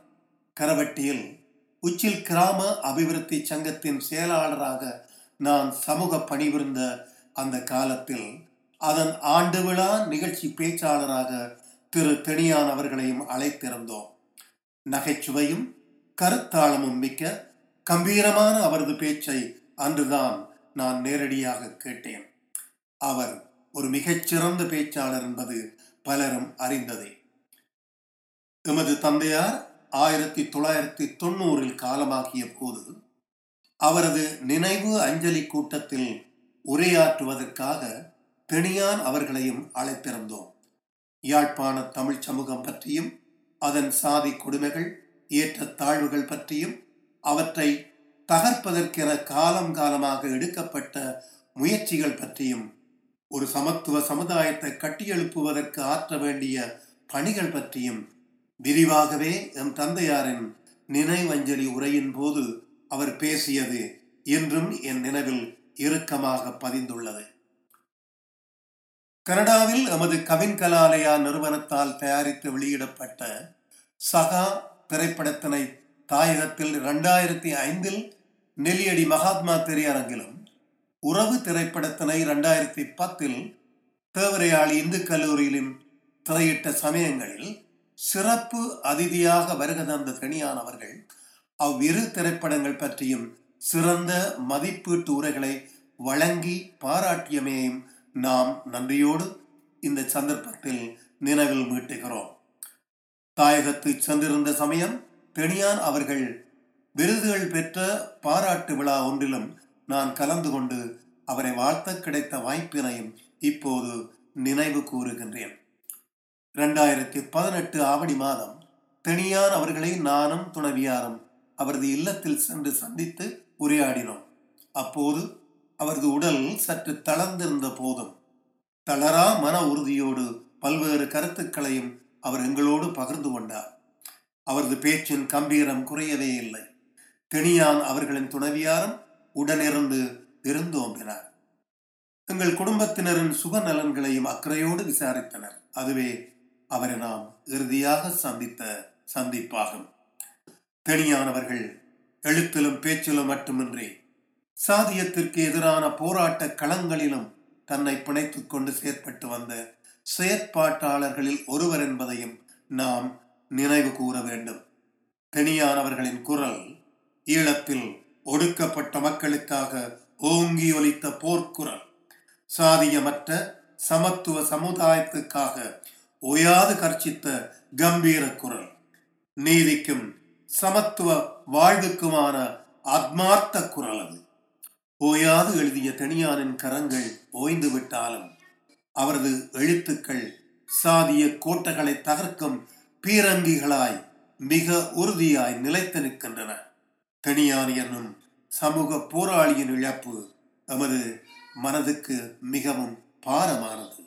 அவரது எழுத்துக்கள் என்றும் உயிர்ப்பாய் வாழும். அவரை ஆத்மார்த்தமாக நினைக்கின்றோம்.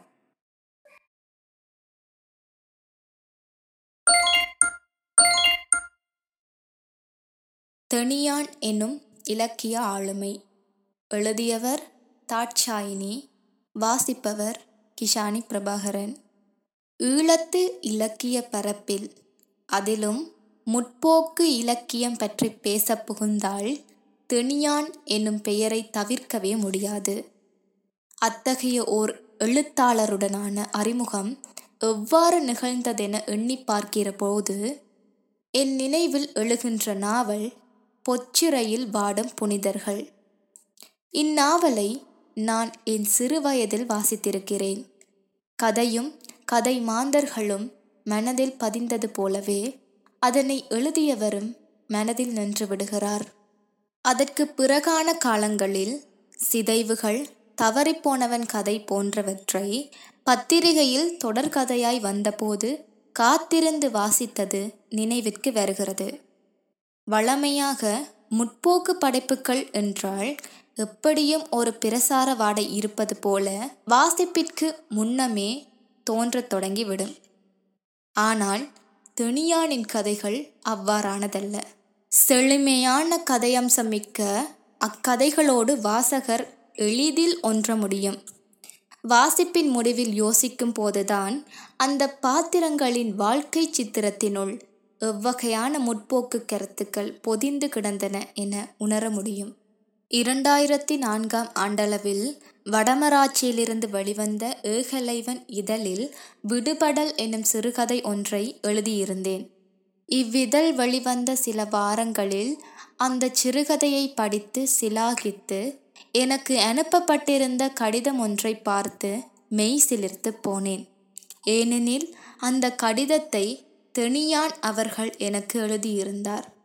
எனது சிறுகதையை தனது மகளிடம் கொடுத்து அதனை படிக்கச் சொல்லியதாகவும் அதில் குறிப்பிட்டிருந்தார். எழுத்தாளர் எனும் அங்கீகாரத்தை அப்போதுதான் பெறத் தொடங்கியிருந்த எனக்கு இமயம் என நான் எண்ணியிருந்த ஒருவரிடமிருந்து கிடைத்த பாராட்டு மிகுந்த உத்வேகத்தையும் எழுதுவதற்கான உந்து சக்தியையும் வழங்குவதாயிருந்தது. மகிழ்ச்சியோடு அக்கடிதத்திற்கு பதில் எழுதி அனுப்பினேன். அதன் பின்னர் தொடர்ந்து கடிதங்கள் மூலம் இலக்கிய தகவல்களை பரிமாறுவதுடன் என் படைப்புக்கள் பற்றிய கருத்துக்களையும் தெரியப்படுத்துவார். அதன் பின்னர் ரெண்டாயிரத்தி ஒன்பதில் எனது தூரப்போகும் நேரைகள் சிறுகதை தொகுப்பிற்கான வெளியீட்டு விழா யாழ் பல்கலைக்கழக நூலகம் மண்டபத்தில் நடைபெற்ற போது அவ்வெளியீட்டு விழாவில் எனது சிறுகதை தொகுப்பு பற்றிய காத்திரமான உரையொன்றையும் ஆற்றியிருந்தார்.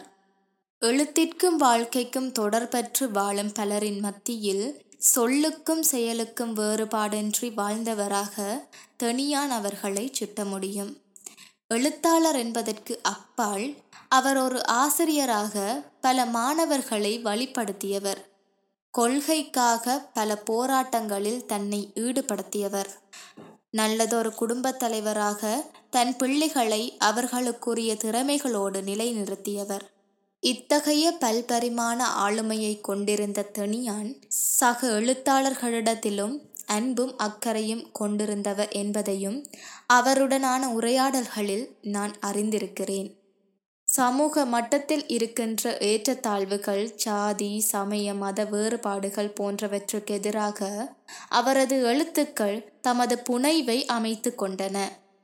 தனியே தாழ்த்தப்பட்ட சாதிகளுக்காக மட்டுமின்றி சமூகத்தில் உயர் நிலையிலிருந்தாலும் ஒடுக்கப்படும் ஒரு சமூகமாக காணப்படுகின்ற பரிமாண சமூகத்தின் ஒடுக்குதலைத்தான் பொற்சிறையில் வாடும் புனிதர்கள் அற்புதமாக பிரதிபலிக்கின்றது. போர்க்காலம் தமிழர்களை எவ்வாறு உழுப்பியது என்பதையும் இடம்பெயர்வு மக்களை எவ்வாறு அலைக்கழித்தது என்பதையும் தனது நாவல்களில் முன்வைக்கும் தெனியான் உளவியல் ரீதியான சில கூறுகளை முன்னிலைப்படுத்தியும் சில கதைகளை படைத்துள்ளார். சமுதாயத்தில் பெண்கள் எதிர்கொள்ளும் சிக்கல்களையும் அதற்காரணமாகும் சந்தர்ப்ப சூழ்நிலைகளையும் கலாபூர்வமான படைப்புகளாக வெளிப்படுத்தியுள்ளார். இறுதியாக தனது எண்பதாவது அகவைக்குள் சமூக ஏற்றத்தாழ்வுகளற்ற சமுதாயத்திற்காக போராடி எழுத்து மூலம் தன் எண்ணங்களை இளைய சமுதாயத்திடம் சேர்ப்பித்து மறைந்த தெனியான் அவர்களது கனவு ஈடற வேண்டும். அவருடைய பாதையில் எமது பயணங்களை தொடர்வோம். நன்றி.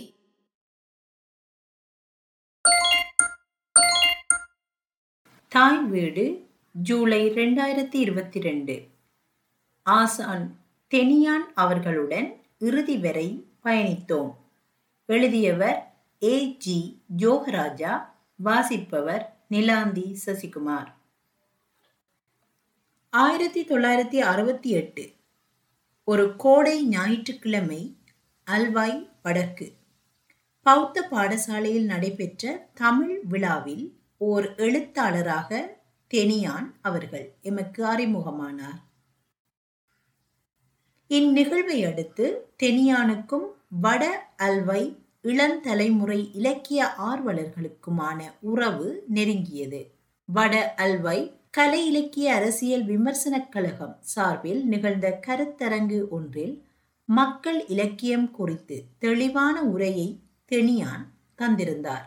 பின்னர் குருத்துக்கள் கலை இலக்கிய வட்டம் நிகழ்த்திய ஈழவாணனின் அக்கினி கவிதை சஞ்சிகை அறிமுக விழாவிற்கு பிரதம பேச்சாளராக தெனியானை அழைத்திருந்தோம். இந்நிகழ்வில் எம்மால் கையெழுத்து பிரதியாக வெளிக்கொணரப்பட்ட புதுமை கலை இலக்கிய மாத இதழ் மற்றும் வட அல்வை கலை இலக்கிய ஆர்வமிகு இளைஞர்களின் பொதுநிலை செயற்பாட்டு திறன் குறித்து சிறப்பாக உரையாற்றியிருந்தார். ஆயிரத்தி தொள்ளாயிரத்தி அறுபத்தி எட்டிலிருந்து ஆயிரத்தி தொள்ளாயிரத்தி எழுபத்தி ஆறாம் ஆண்டு காலப்பகுதி வரை எமக்கும் தெனியான் அவர்களுக்குமான இலக்கிய உறவு நெருக்கம் பெற்றிருந்தது. வாலிபர்கள் பலரும் முதிர்நிலை இளமையை அடைந்தமையை அடுத்து ஏற்பட்ட வாழ்வியல் நெருக்கடிகளினால் பகுதியளவு வாலிபங்கள் நீங்களாக இளைஞர்கள் பலரதும் வெளிநிலை செயற்பாடுகளில் தளர்வு நிலை ஏற்பட்டது.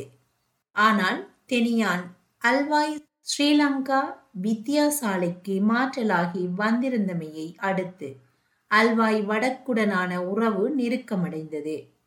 ஆயிரத்தி தொள்ளாயிரத்தி எழுபத்தி ஒன்பதில் நிகழ்ந்த ஸ்ரீலங்கா வித்தியாசாலையின் வெள்ளி விழா நிகழ்வில் பிரதம பட்டிமன்ற பேச்சாளராக மிளிர்ந்தார். சமூகத்தில் மார்க்சிய புரட்சி கருத்துக்களை விதைக்கும் பொருட்டு கே தங்கவடிவேல் ஆசிரியருடன் என்னையும் இணைத்து கொண்டு கிராமங்கள் தோறும் பல பட்டிமன்ற நிகழ்வுகள் இடம்பெறுவதற்கு முன்னோடியாக இருந்தார். ஆயிரத்தி தொள்ளாயிரத்தி எண்பதில் என்னால் ஆரம்பிக்கப்பட்ட டார்வின் கல்வி நிலையத்தில் சம்பளமின்றி ஒரு சமூக கடமையாக சிறிது பெரிது பார்க்காமல் அனைத்து வகுப்பு மாணவர்களுக்கும் சிறந்த முறையில் தமிழை கற்பித்து உயர்ந்த மதிப்பெண்களை பெறுவதற்கு வழிகோலியவர் ஆசான் தெனியான். ஆயிரத்தி தொள்ளாயிரத்தி தொண்ணூற்றி ஐந்தில் வெளிவந்த வட அல்வாய் முருகேசனார் அவர்களின் பவள விழா மலருக்கு கந்தையா நடேசன் எனும் பெயரில் உயர்திரு கானா முருகேசு அவர்களின் வாழ்க்கையோடு இழைந்த ஒரு சமூக வரலாற்றை தொகுத்தளித்தவர் தெனியான். இப்படைப்பு தெனியானின் எழுத்தனுபவத்தின் முழு தொகுப்பு. இதன் முக்கியத்துவம் கருதி பிரான்சிலிருந்து வெளிவந்த உயிர் நிழல் சஞ்சிகையிலும் இது பிரசுரமானது. இடைவெளியின்றி தொடர்பில் இருந்தவர் தெனியானின் இறுதி கிரிகைகள் வரை உறவாடிய எழுத்தாளர் விமர்சகர் மூனா அநாதரட்சகன் அவர்கள். அவருடனான உறவு குறித்து தமது குடிமைகள் நாவலிலும் தெனியான் குறிப்பிட்டிருக்கின்றார். என்றும் எம்முடன் இணைந்த சமூக இலக்கிய ஆர்வலர் வயல் மு நவம் அவர்களும் ஊரின் உறவின் நிமித்தம் தெனியானின் இறுதி யாத்திரை வரை தொடர்ந்து பயணித்தவர். கனடாவில் வசிப்பவரான இரா சிவரத்தினம் ஆசான் தெனியானுக்கும் எமக்குமான உறவு தெனியானின் எழுத்துக்கள் என்பன குறித்த முழு நினைவுகளுடன் இருப்பவர். இலங்கைக்கு வரும் சந்தர்ப்பங்களிலெல்லாம் தெனியானை தரிசித்து செல்பவர். நான் சுவிட்சர்லாந்துக்கு வந்ததை தொடர்ந்து சில காலம் தெனியானுடனான தொடர்புகள் துண்டிக்கப்பட்டிருந்தன. இரண்டாயிரத்தி மூன்றாம் ஆண்டு சுவிஸ் தொலைக்காட்சி நிறுவனத்தின் சார்பில் மரியான் பிளச்சர் என்பவரால் தயாரிக்கப்பட்ட எனதும் எனது குடும்பத்தை பற்றியதுமான ஆவணப்படம் அல்வாயில் எனது தம்பியார் ஞானதாஸ் அவர்களால் திரையிடப்பட்டது. அந்நிகழ்வுக்கு சமூகம் அளித்திருந்த தெனியான் அதற்கான வாழ்த்துரையை எனது தம்பியார் மூலம் எனக்கு அறிவித்திருந்தார். இலங்கையில் யுத்தம் முடிந்ததை அடுத்து அடிக்கடி இலங்கைக்கு செல்கின்ற நான் தெனியானை சந்திப்பதை எனது முக்கிய பணிகளில் ஒன்றாக கருதினேன். சாகித்ய ரத்தினா விருது கிடைக்கப்பெற்ற போது அவரது வாழ்விடம் சென்று அவரை வாழ்த்தியிருந்தேன்.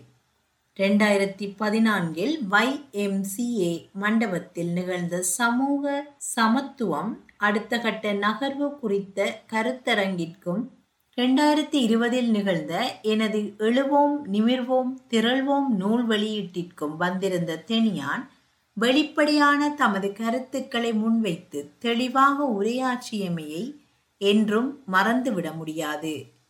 இறுதியாக இவ்வருடமும் இலங்கை சென்றிருந்த நான் தெனியான் அவர்களை தரிசிப்பதற்கு முன்பாகவே அவர் தனது இறுதி அத்தியாயத்தை முடித்து கொண்டதையிட்டு மிகுந்த துயருற்றேன். இருந்தும் தெனியான் அவர்களது இறுதி யாத்திரை வரை பயணித்தமை எனக்கு பெருமையே.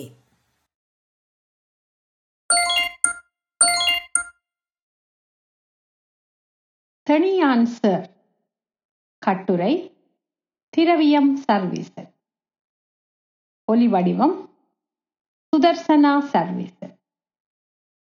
வெள்ளை வேட்டி, மெல்லிய நிறத்தில் பெரும்பாலும் அரைக்கை ஷர்ட், தடித்த கருப்பு ஃப்ரேம் போட்ட மெல்லிய நீல வர்ண கண்ணாடி, மேலதிக புரதமோ கொழுப்போ திரளாத திடமான உடல், சராசரியை விட சற்று உயர்ந்த மிக மிடுக்கான தோற்றம், பிசுரற்ற கணீரென்ற இயற்கையான குரல். இவற்றின் உடமையாளர் தான் எங்கள் சார், ஊருலகம் போற்றும் தெனியான். என்னவோ தெரியவில்லை, அவரை தெனியான் என்று என்னால் விழிக்க முடியவில்லை.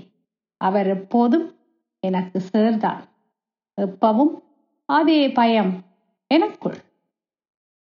கல்வி தொழில் நிமித்தம் ஊரை விட்டு வெளியூர்களுக்கு சென்றதன் காரணமாக நான் வளர்ந்து பெரியவனாகி வாசிப்பிலும் எழுத்திலும் இலக்கியத்திலும் சற்று பிடிப்பு வந்த காலங்களில் சேருடன் பழக வாய்ப்புகள் இல்லாமல் போயின. ஊரிலேயே நான் இருந்திருந்தால் அவரது தீவிர விசிறியாக மட்டுமல்லாமல் அவரது சிந்தனைகளாலும் எழுத்துக்களாலும் ஆகர்ஷிக்கப்பட்டு எழுத ஆரம்பித்திருப்பேனோ என்னமோ.